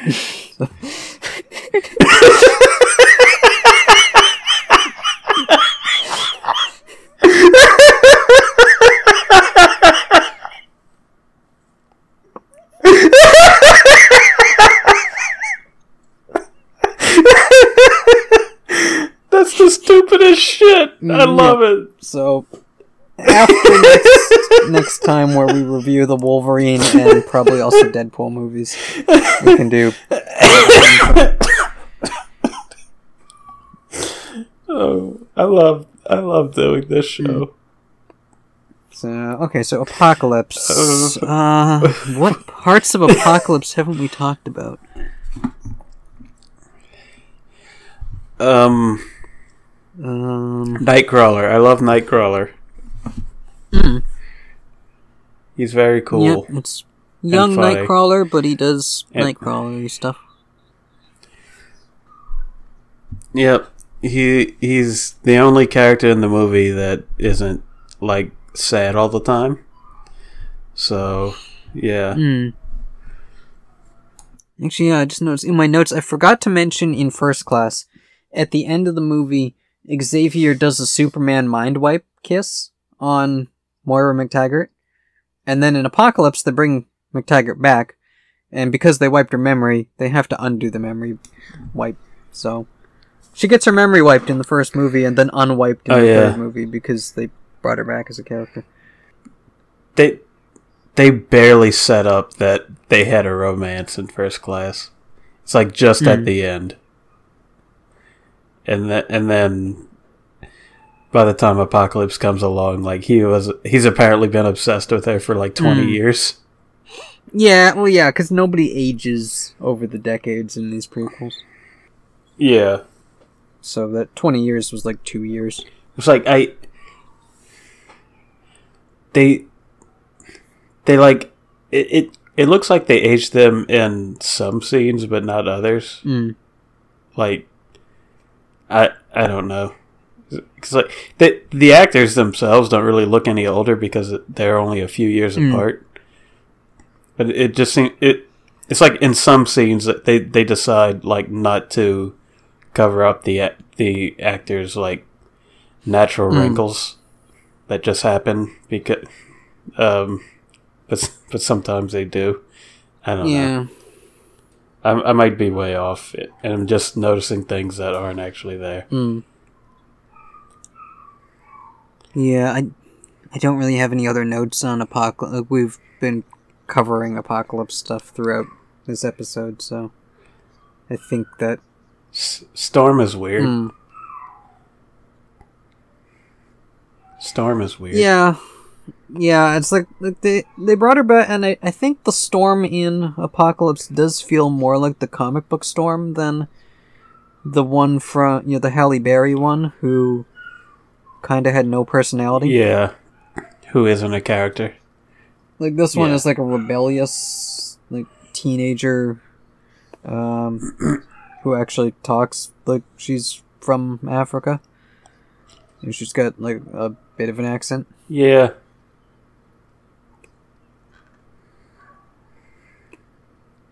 i like her Hmm. mohawk i mean it's like not it's like barely even a mohawk Yeah. but yeah I like how I like how Apocalypse dramatically turns her hair white, but she's got so little hair that they they just it, it happens so Mm. slow. I did like that scene where Um, you know she's being like she steals something from like the Agrabah marketplace, and runs off down a side street, and then they're like, oh, now we're gonna cut your hand off because that's what we do to thieves. And Apocalypse is there, and he like makes some sand come out of the wall and just slices their heads off, and then like traps another guy in the wall. I think that was cool. Yeah. Because Apocalypse shows up and he's Like, all these he's like powers that he speaking ancient uses. Egyptian and nobody knows what he's saying. Yeah. I wonder if uh I wonder if he dated Hawkgirl at some point. Maybe. and he got cucked by John Yeah, Stewart. we missed out on that storyline because they had to kill him with a giant uh, X made of metal rods and then roasting him. Yeah, when when Magneto finally betrays Apocalypse, Yeah, he throws these two giant metal rods. he just throws like two huge steel beams. Yeah. Yeah. In the shape Yep, of an X. yeah, because they like impale him with a bunch of stuff, and then Jean Grey ignites her Phoenix powers and uh, just roasts the skin off of him. Because she has her Phoenix powers in this, but then she has to get them again. In. Also, in in Days of Future Past, they have uh, they have Quicksilver, uh, Peter Maximoff, Yeah. not. Anyway, they they have him. They have him say that like, oh, my mom knew a guy who could yeah, control metal, like as a joke, because Magneto's not actually supposed to be his dad at that point. But then in, in Apocalypse, they just say, "Oh, uh, yeah. Magneto is his dad, and he, dad. in like the big final battle, tries to go talk to him about it, but then chickens out and doesn't. So that's just left as an unresolved plot point. Yeah. it's like he he's about to say Yeah. it and then he just doesn't. and then he starts he starts kicking Apocalypse's ass and then Apocalypse Yeah, he does the eyes really Superman in. Justice League thing and traps him. and sees the Flash running real fast. Yeah. Um what else is there to say? Oh yeah. Angel doesn't do a no, I goddamn mean thing. like him and Psylocke and yeah, like they're just like there he- to look cool and be henchmen. yeah. He he fights with Nightcrawler for like 2 minutes and then he Yeah, blows up. they they leave him on a plane that crashes into the ground. And Psylocke jumps out and she like Yep. you know, sticks her knife in the side of a building, so she hits the ground without dying, but we don't see what happens to her after that, so. and and she somehow doesn't Yeah. break her arm because superhero physics. It's like if if she would have hit the ground from that But height, she could do the dead, superhero but landing and then she'd be fine. All that force goes in. yeah, especially if she landed Yeah. on somebody. you ever you ever realize that in movie logic that like oh somebody's falling from 40 feet like oh they're dead but if somebody Yeah. catches them they're fine Yeah, no, people are just naturally Like- spongy. so if a person lands on another person, it's, you know, like landing on a cloud. yeah And also, if someone's falling and you reach out and you grab their arm, it doesn't pull their arm out of their socket. You know, they, they just. They're caught. And Right. They're safe. Yep. Let Let's just break down every movie. Unless trope they're ever Gwen and Stacy. Explain why If they're, If they're Gwen bullshit. Stacy, their neck snaps.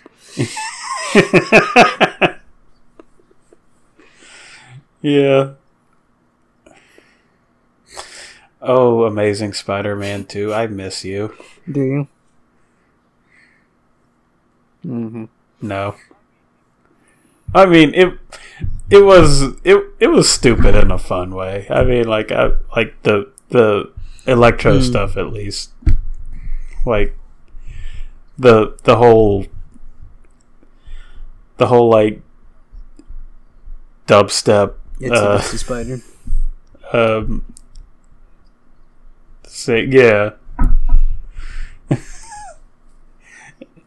and him him like singing um, as he I accidentally. mean, we'll get to see that. Electro again in the next Spider-Man movie Maybe. because uh, Alfred Molina confirmed in an interview that he was told, you know, at least from what he said in the interview, that he was told his Doctor Octopus that he's playing is the same Doctor Octopus that he was playing in Spider-Man Two, and that his story picks up where it left off with him drifting down into the river. Um, so it I don't believe I mean, him. he might be lying, but it would make sense, like, because he died off screen, basically, in that movie, so they could make an argument that something about that artificial sun warped him into another world, and that's how he shows up. And, like, the same for Elect, because Electro's the other one who's confirmed to appear, and last we saw, he just blew up. So he could have been warped into another world, if that's the way they want to do that, I guess. Yep. The MCU is just one big isekai anime. You just you die Yeah. in a weird way, and then you just show up Yep. there with superpowers. Um, should I go over all the plot points of Dark What Phoenix? other? um, probably not, but Mm. I wouldn't know. Um, yeah, because like I've mentioned some of them, but like the movie, it starts off with a flashback to young Jean Grey, where like she's riding in the car with her parents, and her powers start kicking in, and she starts messing with the radio, and then she like freaks out and makes her mom was driving. She made her like fall asleep at the wheel and then they like crash into like a truck and the car flips over and it looks like her parents are dead um, but then later in the movie it's revealed that ex- her mom died her father didn't die her father wanted to get rid of her and that's when xavier stepped in and said he would adopt her basically um, into his school but um um but yeah let's see uh, okay, I mentioned the big X Men phone on the president's desk. Um, because they fly their X Jet up into space, even though Beast says that the X Jet can't go to space. Apparently, it can. Um, and it can also, you know, like re entry, fly back down completely fine. This is like, ed, you know, more advanced technology than we have even now, and they had it in the 90s. Um, but, uh, also, the X-Jet has a mounted gun on the bottom, which can plug into Cyclops' visor so he can shoot force beams while sitting in like a Millennium Falcon turret under the jet. So, so that's a thing in this movie. Um, and Oh, then yeah, so they go to save the shuttle, which is like damaged and spinning around in orbit. And Nightcrawler teleports over and grabs all the astronauts and stuff. But then it turns out there's one left who they need to still need to get. Uh, but there's this big weird cosmic energy wave coming, and um, then Jean Grey, she, like I don't know, she has to like use her telepathy to stabilize the other shuttle or something, and then she ends up. I think like they teleport her over to the ship or the the shuttle, and that's where she ends up like absorbing the whole cosmic Phoenix Force because it turns out it's the Phoenix Force. She absorbs the whole thing and protects both of the ships in the process, but um, yeah, it like makes her kind of crazy, and also there's these uh shape shifting alien body snatchers who show up at just some random like uh rich person you know uh lakeside house you know they like, we see like a person from Yeah. that group goes like they, they hear like the dogs barking out in the woods and they go to go check on the dogs and then these you know weird creepy aliens show up and they like kill her and take her place and then they come to the party and kill all the rest of them and take their place and they are there because they need to find the phoenix force because they want to take it for themselves because it'll let them uh, i think they're gonna like kill all humanity and take over the planet or something um, and Yeah. also the leader of That's the aliens is named. Vuk. So that's fun.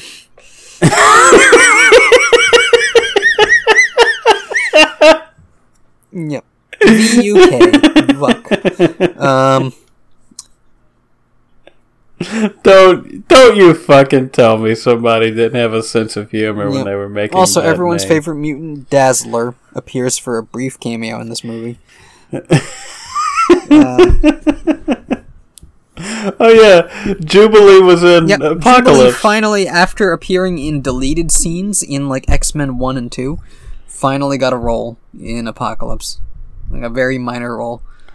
It- she has like three. She has three lines and doesn't do Yeah. anything.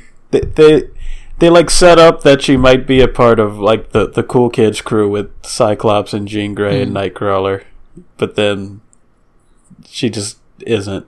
Yeah, Dazzler appears in one scene where a bunch of the students are off having a party in the woods, and so Dazzler's like singing there, and then Jean Grey powers start acting up, and she like knocks everybody over and blows up a bunch of trees and um, runs off, and um, yeah, it's I can't remember. I think that might have been like at some point she she found out that her dad was still alive and that Xavier was keeping that secret from her because he didn't want her to know that her dad didn't want her anymore.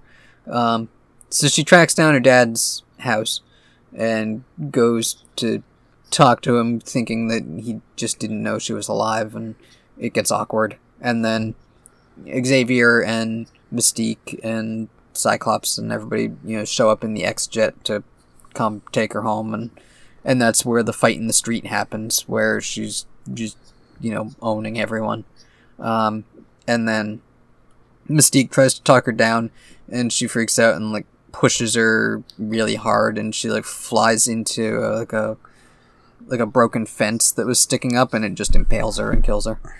Um, Holy shit! so Mystique, yeah, Mystique dies. Phoenix flies off, and that's when she goes to Genosha and meets Magneto, and then the military shows up because in the when she was uh, creating all that chaos in the street, she also like attacked a bunch of police officers. So she's basically going all Grand Theft Auto. You know, she killed some police officers, so now the military is after her. Um, and then she blows up a military helicopter, so, So- they're even more after her now. Um, so but then she um, Mag- meets Magneto up with the aliens. Magneto kills a bunch of steel workers and like Polish police officers, but he saves the world and everybody just forgives him and gives him a an island country. And then Jean, Yeah, Jean after- Grey kills. After ripping all the metal out of the world and nearly destroying the world, yeah, they, they all forgive him and give him an island country. and Charles is back to calling him an old friend, and the president of the United States has a phone on his desk to call the X Men directly. he he helps People re- love mutants that much. he helps rebuild the X Mansion, so it's fine. Yeah. Nope, the movie starts off everybody loves mutants because they're all great and they save the world from. Well, they save the president from another mutant, and then they save the world from another mutant. So that means mutants. Um,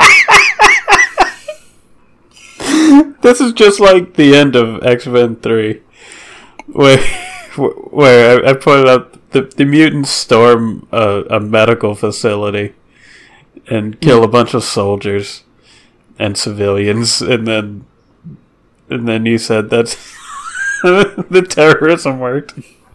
I Yeah. mean, yeah, that's it. Yep. Um, also, it's kind of funny. The scene where, um, so, yeah, the military shows up at Genosha to capture Jean Grey. Exi- or Magneto tries to pretend like he hasn't seen her around, that, you know, she wasn't here. But then she decides to, uh, destroy one of the helicopters. And then, um, the second helicopter, Magneto tells, you know, the soldiers to get in the helicopter and run away. So they're trying to take off, and G. It's funny because it, you know, the VFX team is doing all the work here.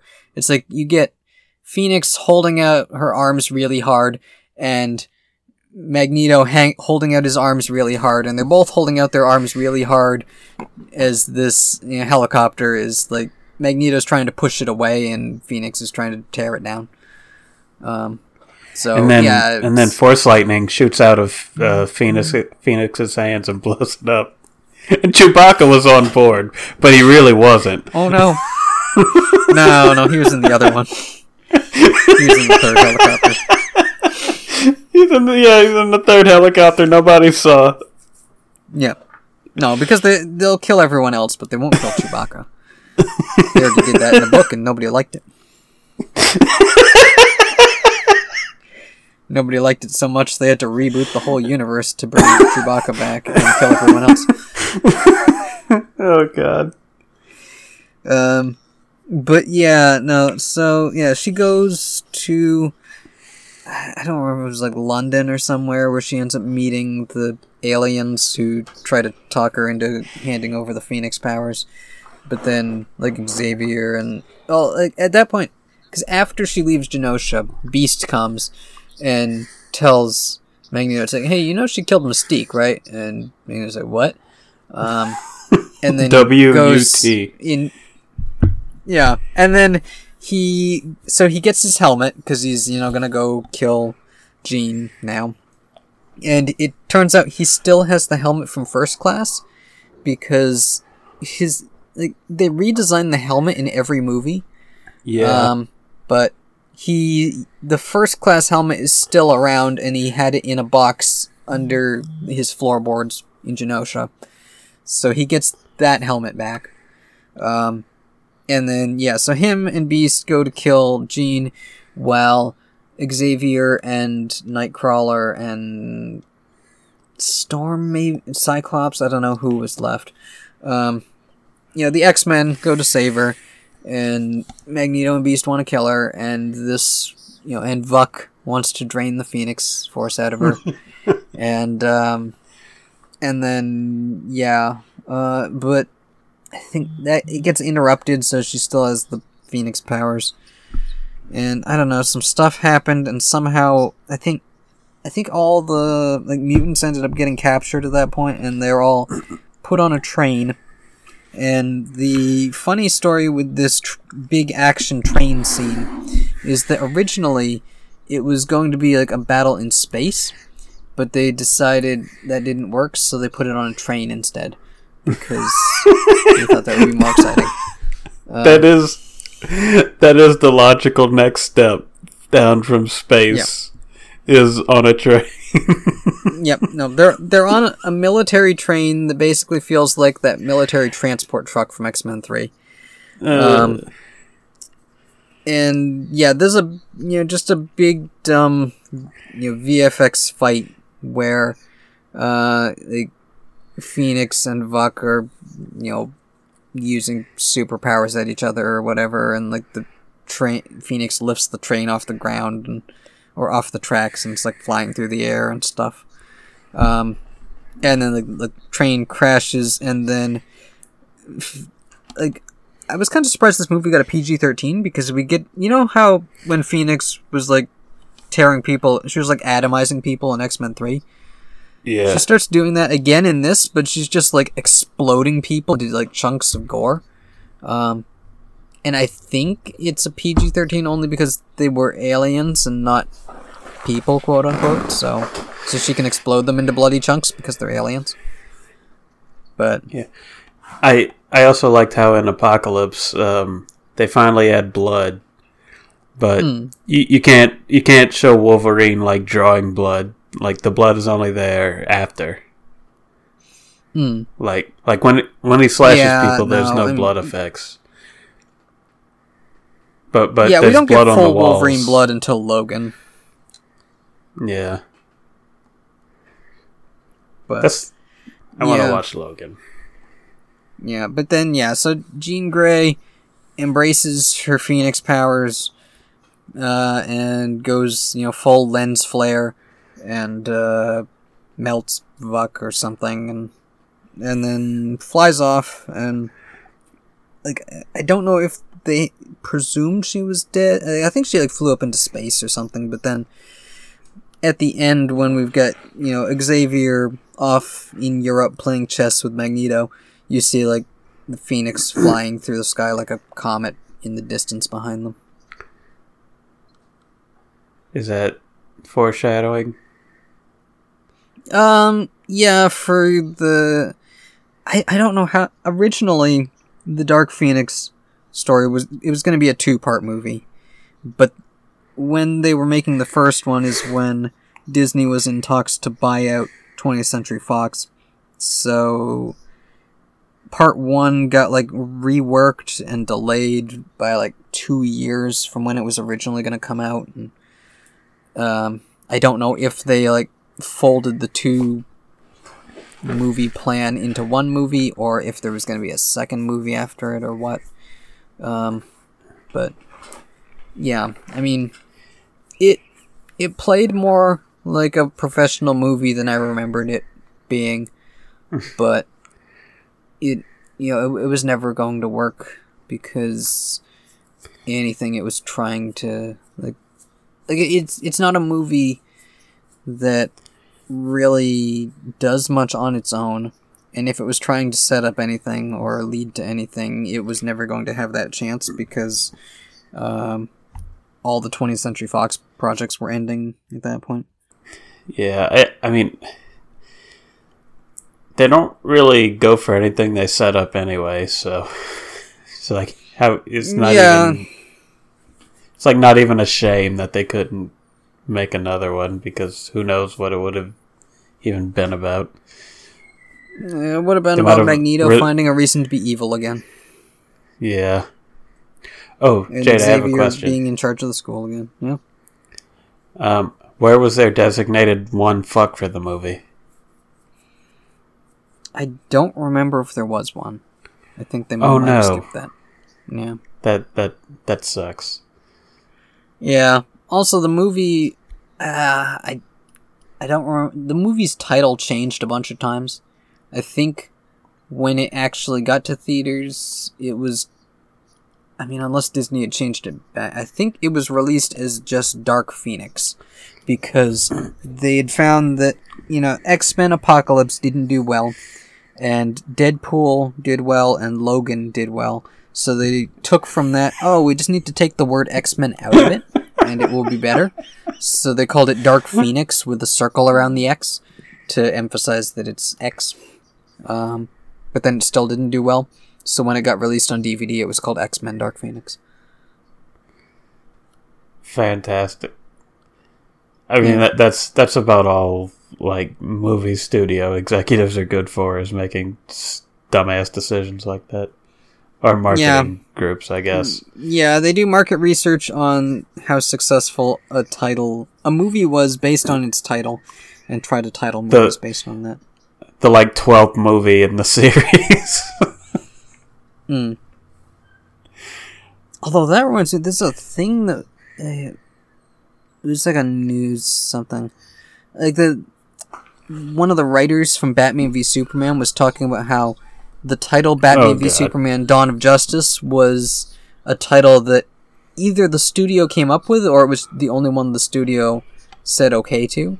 Because some of the other titles that they wanted to call it, which they say because it was Oh, yeah. more poetic, they wanted to The call it like ones. the the Son of Suns versus the Knight of Knights. I, I saw that. Yeah, that was the st- that that was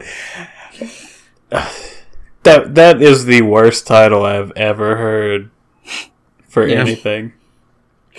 yeah. No, no one would know. I mean, it's like I get you know they called the Superman movie Man of Steel.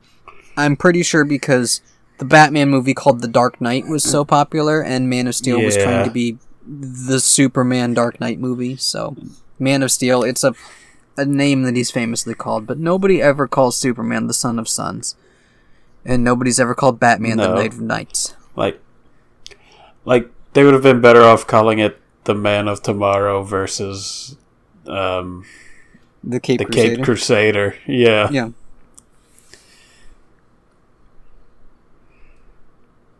I I'm done. I'm sorry. I'm done. I'm still waiting for Zack Snyder's Justice League to get a disc release, so I don't need to sign up for HBO Max to see what was up with that movie. I'm just not. I'm. I'm gonna go ahead and say I'm not gonna like it, and um, and I won't. I won't make any value judgments on it. And I'm just gonna say I'm not gonna watch it, and that's okay. Hmm. because I I have a very limited time left on this earth. I don't, I don't want to fucking watch four hours of stupid Batman versus stupid Superman. Mm. Or okay, so we're not. I guess they're put working together. The DCEU movies as a a thing to no, watch. I I refuse. Okay. I'm sorry, but I mean, we've I'm- got the Harley Quinn cartoon anyway. Have to watch Yeah. Batman. like I mean, if if you want to watch like Birds of Prey and or things like that, like yeah, I'll do it because I haven't seen that. But Mm, like I mean, it- you've seen I'm- Shazam. I'm not. I'm look. I, I'm just saying. I don't want to watch Man of Steel or Batman vs Superman or either of the Justice Leagues again. Okay. Yeah, I, I'm- mean, I I'm, I guess we, done. we probably don't have anything new to say about those that hasn't been said by No. someone by now. they're they're bad DC movies. They're bad movies in their own merit, but some people like them anyway, and that's okay. I just don't want to be forced to care about them anymore. Yeah, I mean, I think the only one I would really enjoy watching is Shazam. Yeah. Um, even like Bir- Birds of Prey had some fun stuff. It's also got some really dark stuff, and I think the Harley Quinn cartoon did a better job of that story than the movie did. Just you know, trying to like, get at the whole like Harley's like complicated and toxic relationship with the Joker. Uh, I I'd watch Wonder Woman again, but oh yeah, yeah I really don't like the ending. The first so Not 1984. I'd watch I'd watch 1984 just to see what its deal is. Mm. But Yeah, just to see, see, you can also be baffled by how bad it is, because it shouldn't be that bad, but it is. it's like yeah, it's probably bad, but it's not Zack Snyder bad. It's a completely I mean- new form of bad. You liked Apocalypse So- more than I did, so you might like Wonder Woman 1984 more Yeah. than I did. I mean, I I liked Apocalypse because I had no expectations for. Like I thought it would be an absolute disaster, but it was just Well, yeah, a- I mean, I- a fu- a- I sufficiently lowered your expectations. yeah, like Apocalypse to me was just a fun mess. Um, So if I've lowered your expectations of Wonder Woman 1984 enough, you might enjoy it. I might. I don't know. I I try to take things in stride, so we'll we'll see. I mean, it does have a fun line delivery where uh, Steve Trevor and uh, Wonder Woman are. I think they're like on a plane and they run in like the. I don't know. The, the, there's some problem they run into, and he just turns to her and says, "Well, shit, Diana." it's, it's if it hasn't become a full meme at this point. I know at least one podcast has turned that into a meme.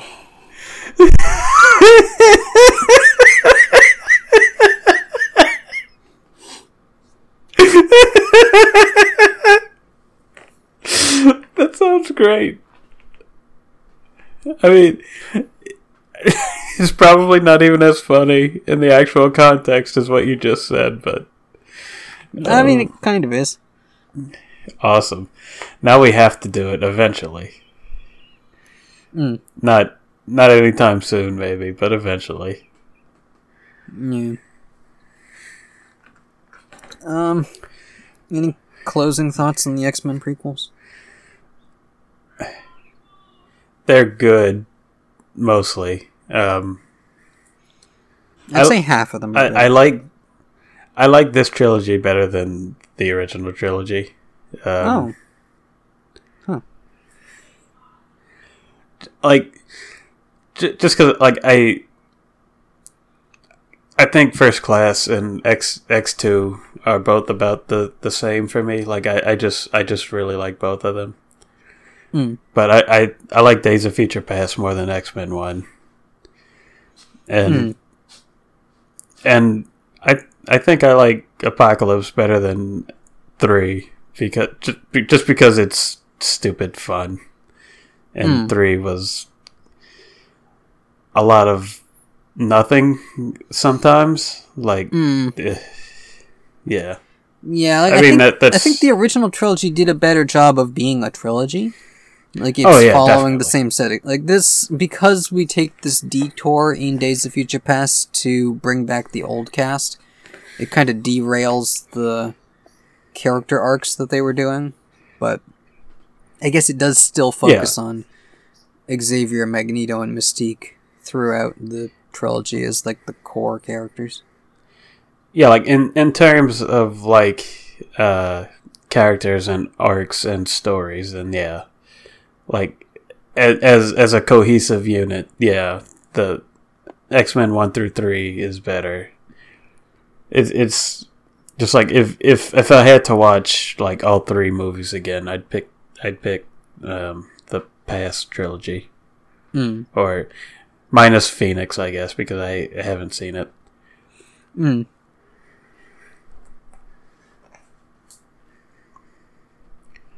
But yeah, I mean Okay. X two is still like tied for the best one. So Mm. Until next week, when or next two weeks, whatever, when we get to see Logan, yeah. and well, I Do don't you know. want to? I mean, do you want to? Do you want to wrap Deadpool in with these? yeah, because- no, I think we should. Yeah, sounds. Good. I mean, Dead like Deadpool isn't, a, you know, hard to watch. You know, th- I I don't even need to take notes necessarily. It's just a fun movie to watch. Yeah, like we've like already talked about Deadpool in the way some of these too. movies do. Yeah. I mean, Like, if we have to sit through Origins Wolverine, you know, we should get Deadpool in there too. to Yeah, balance that I- out cosmically. That's a good idea. We'll we will emotionally whiplash from the, the stupid bullshit that is uh, Origins to the like middling the Wolverine to Yeah, it's the- okay action movie. to whatever the fuck depressing shit happens in Logan Yeah, To- the, to off the wall comedy of Deadpool. yep. We'll go from heavy drama to uh, screwball comedy with a lot Yep. of heart to follow up screwball comedy with not quite as much heart, but it was trying. yeah, it gets the good try award. Yeah. It's got the juggernaut. Holy shit balls. Yeah, you can't stop him. He's the juggernaut. bitch. is that is that the joke we end on? Because I I don't have a better one. Mm, yeah, no, yeah, we'll Yeah, I've actually got to go uh, pretty soon too. So Okay, so I'm. uh, I'm glad we got to do this, and my schedule didn't screw it up entirely. That's the worst way to end a Oh, podcast. I'm still recording. Shit.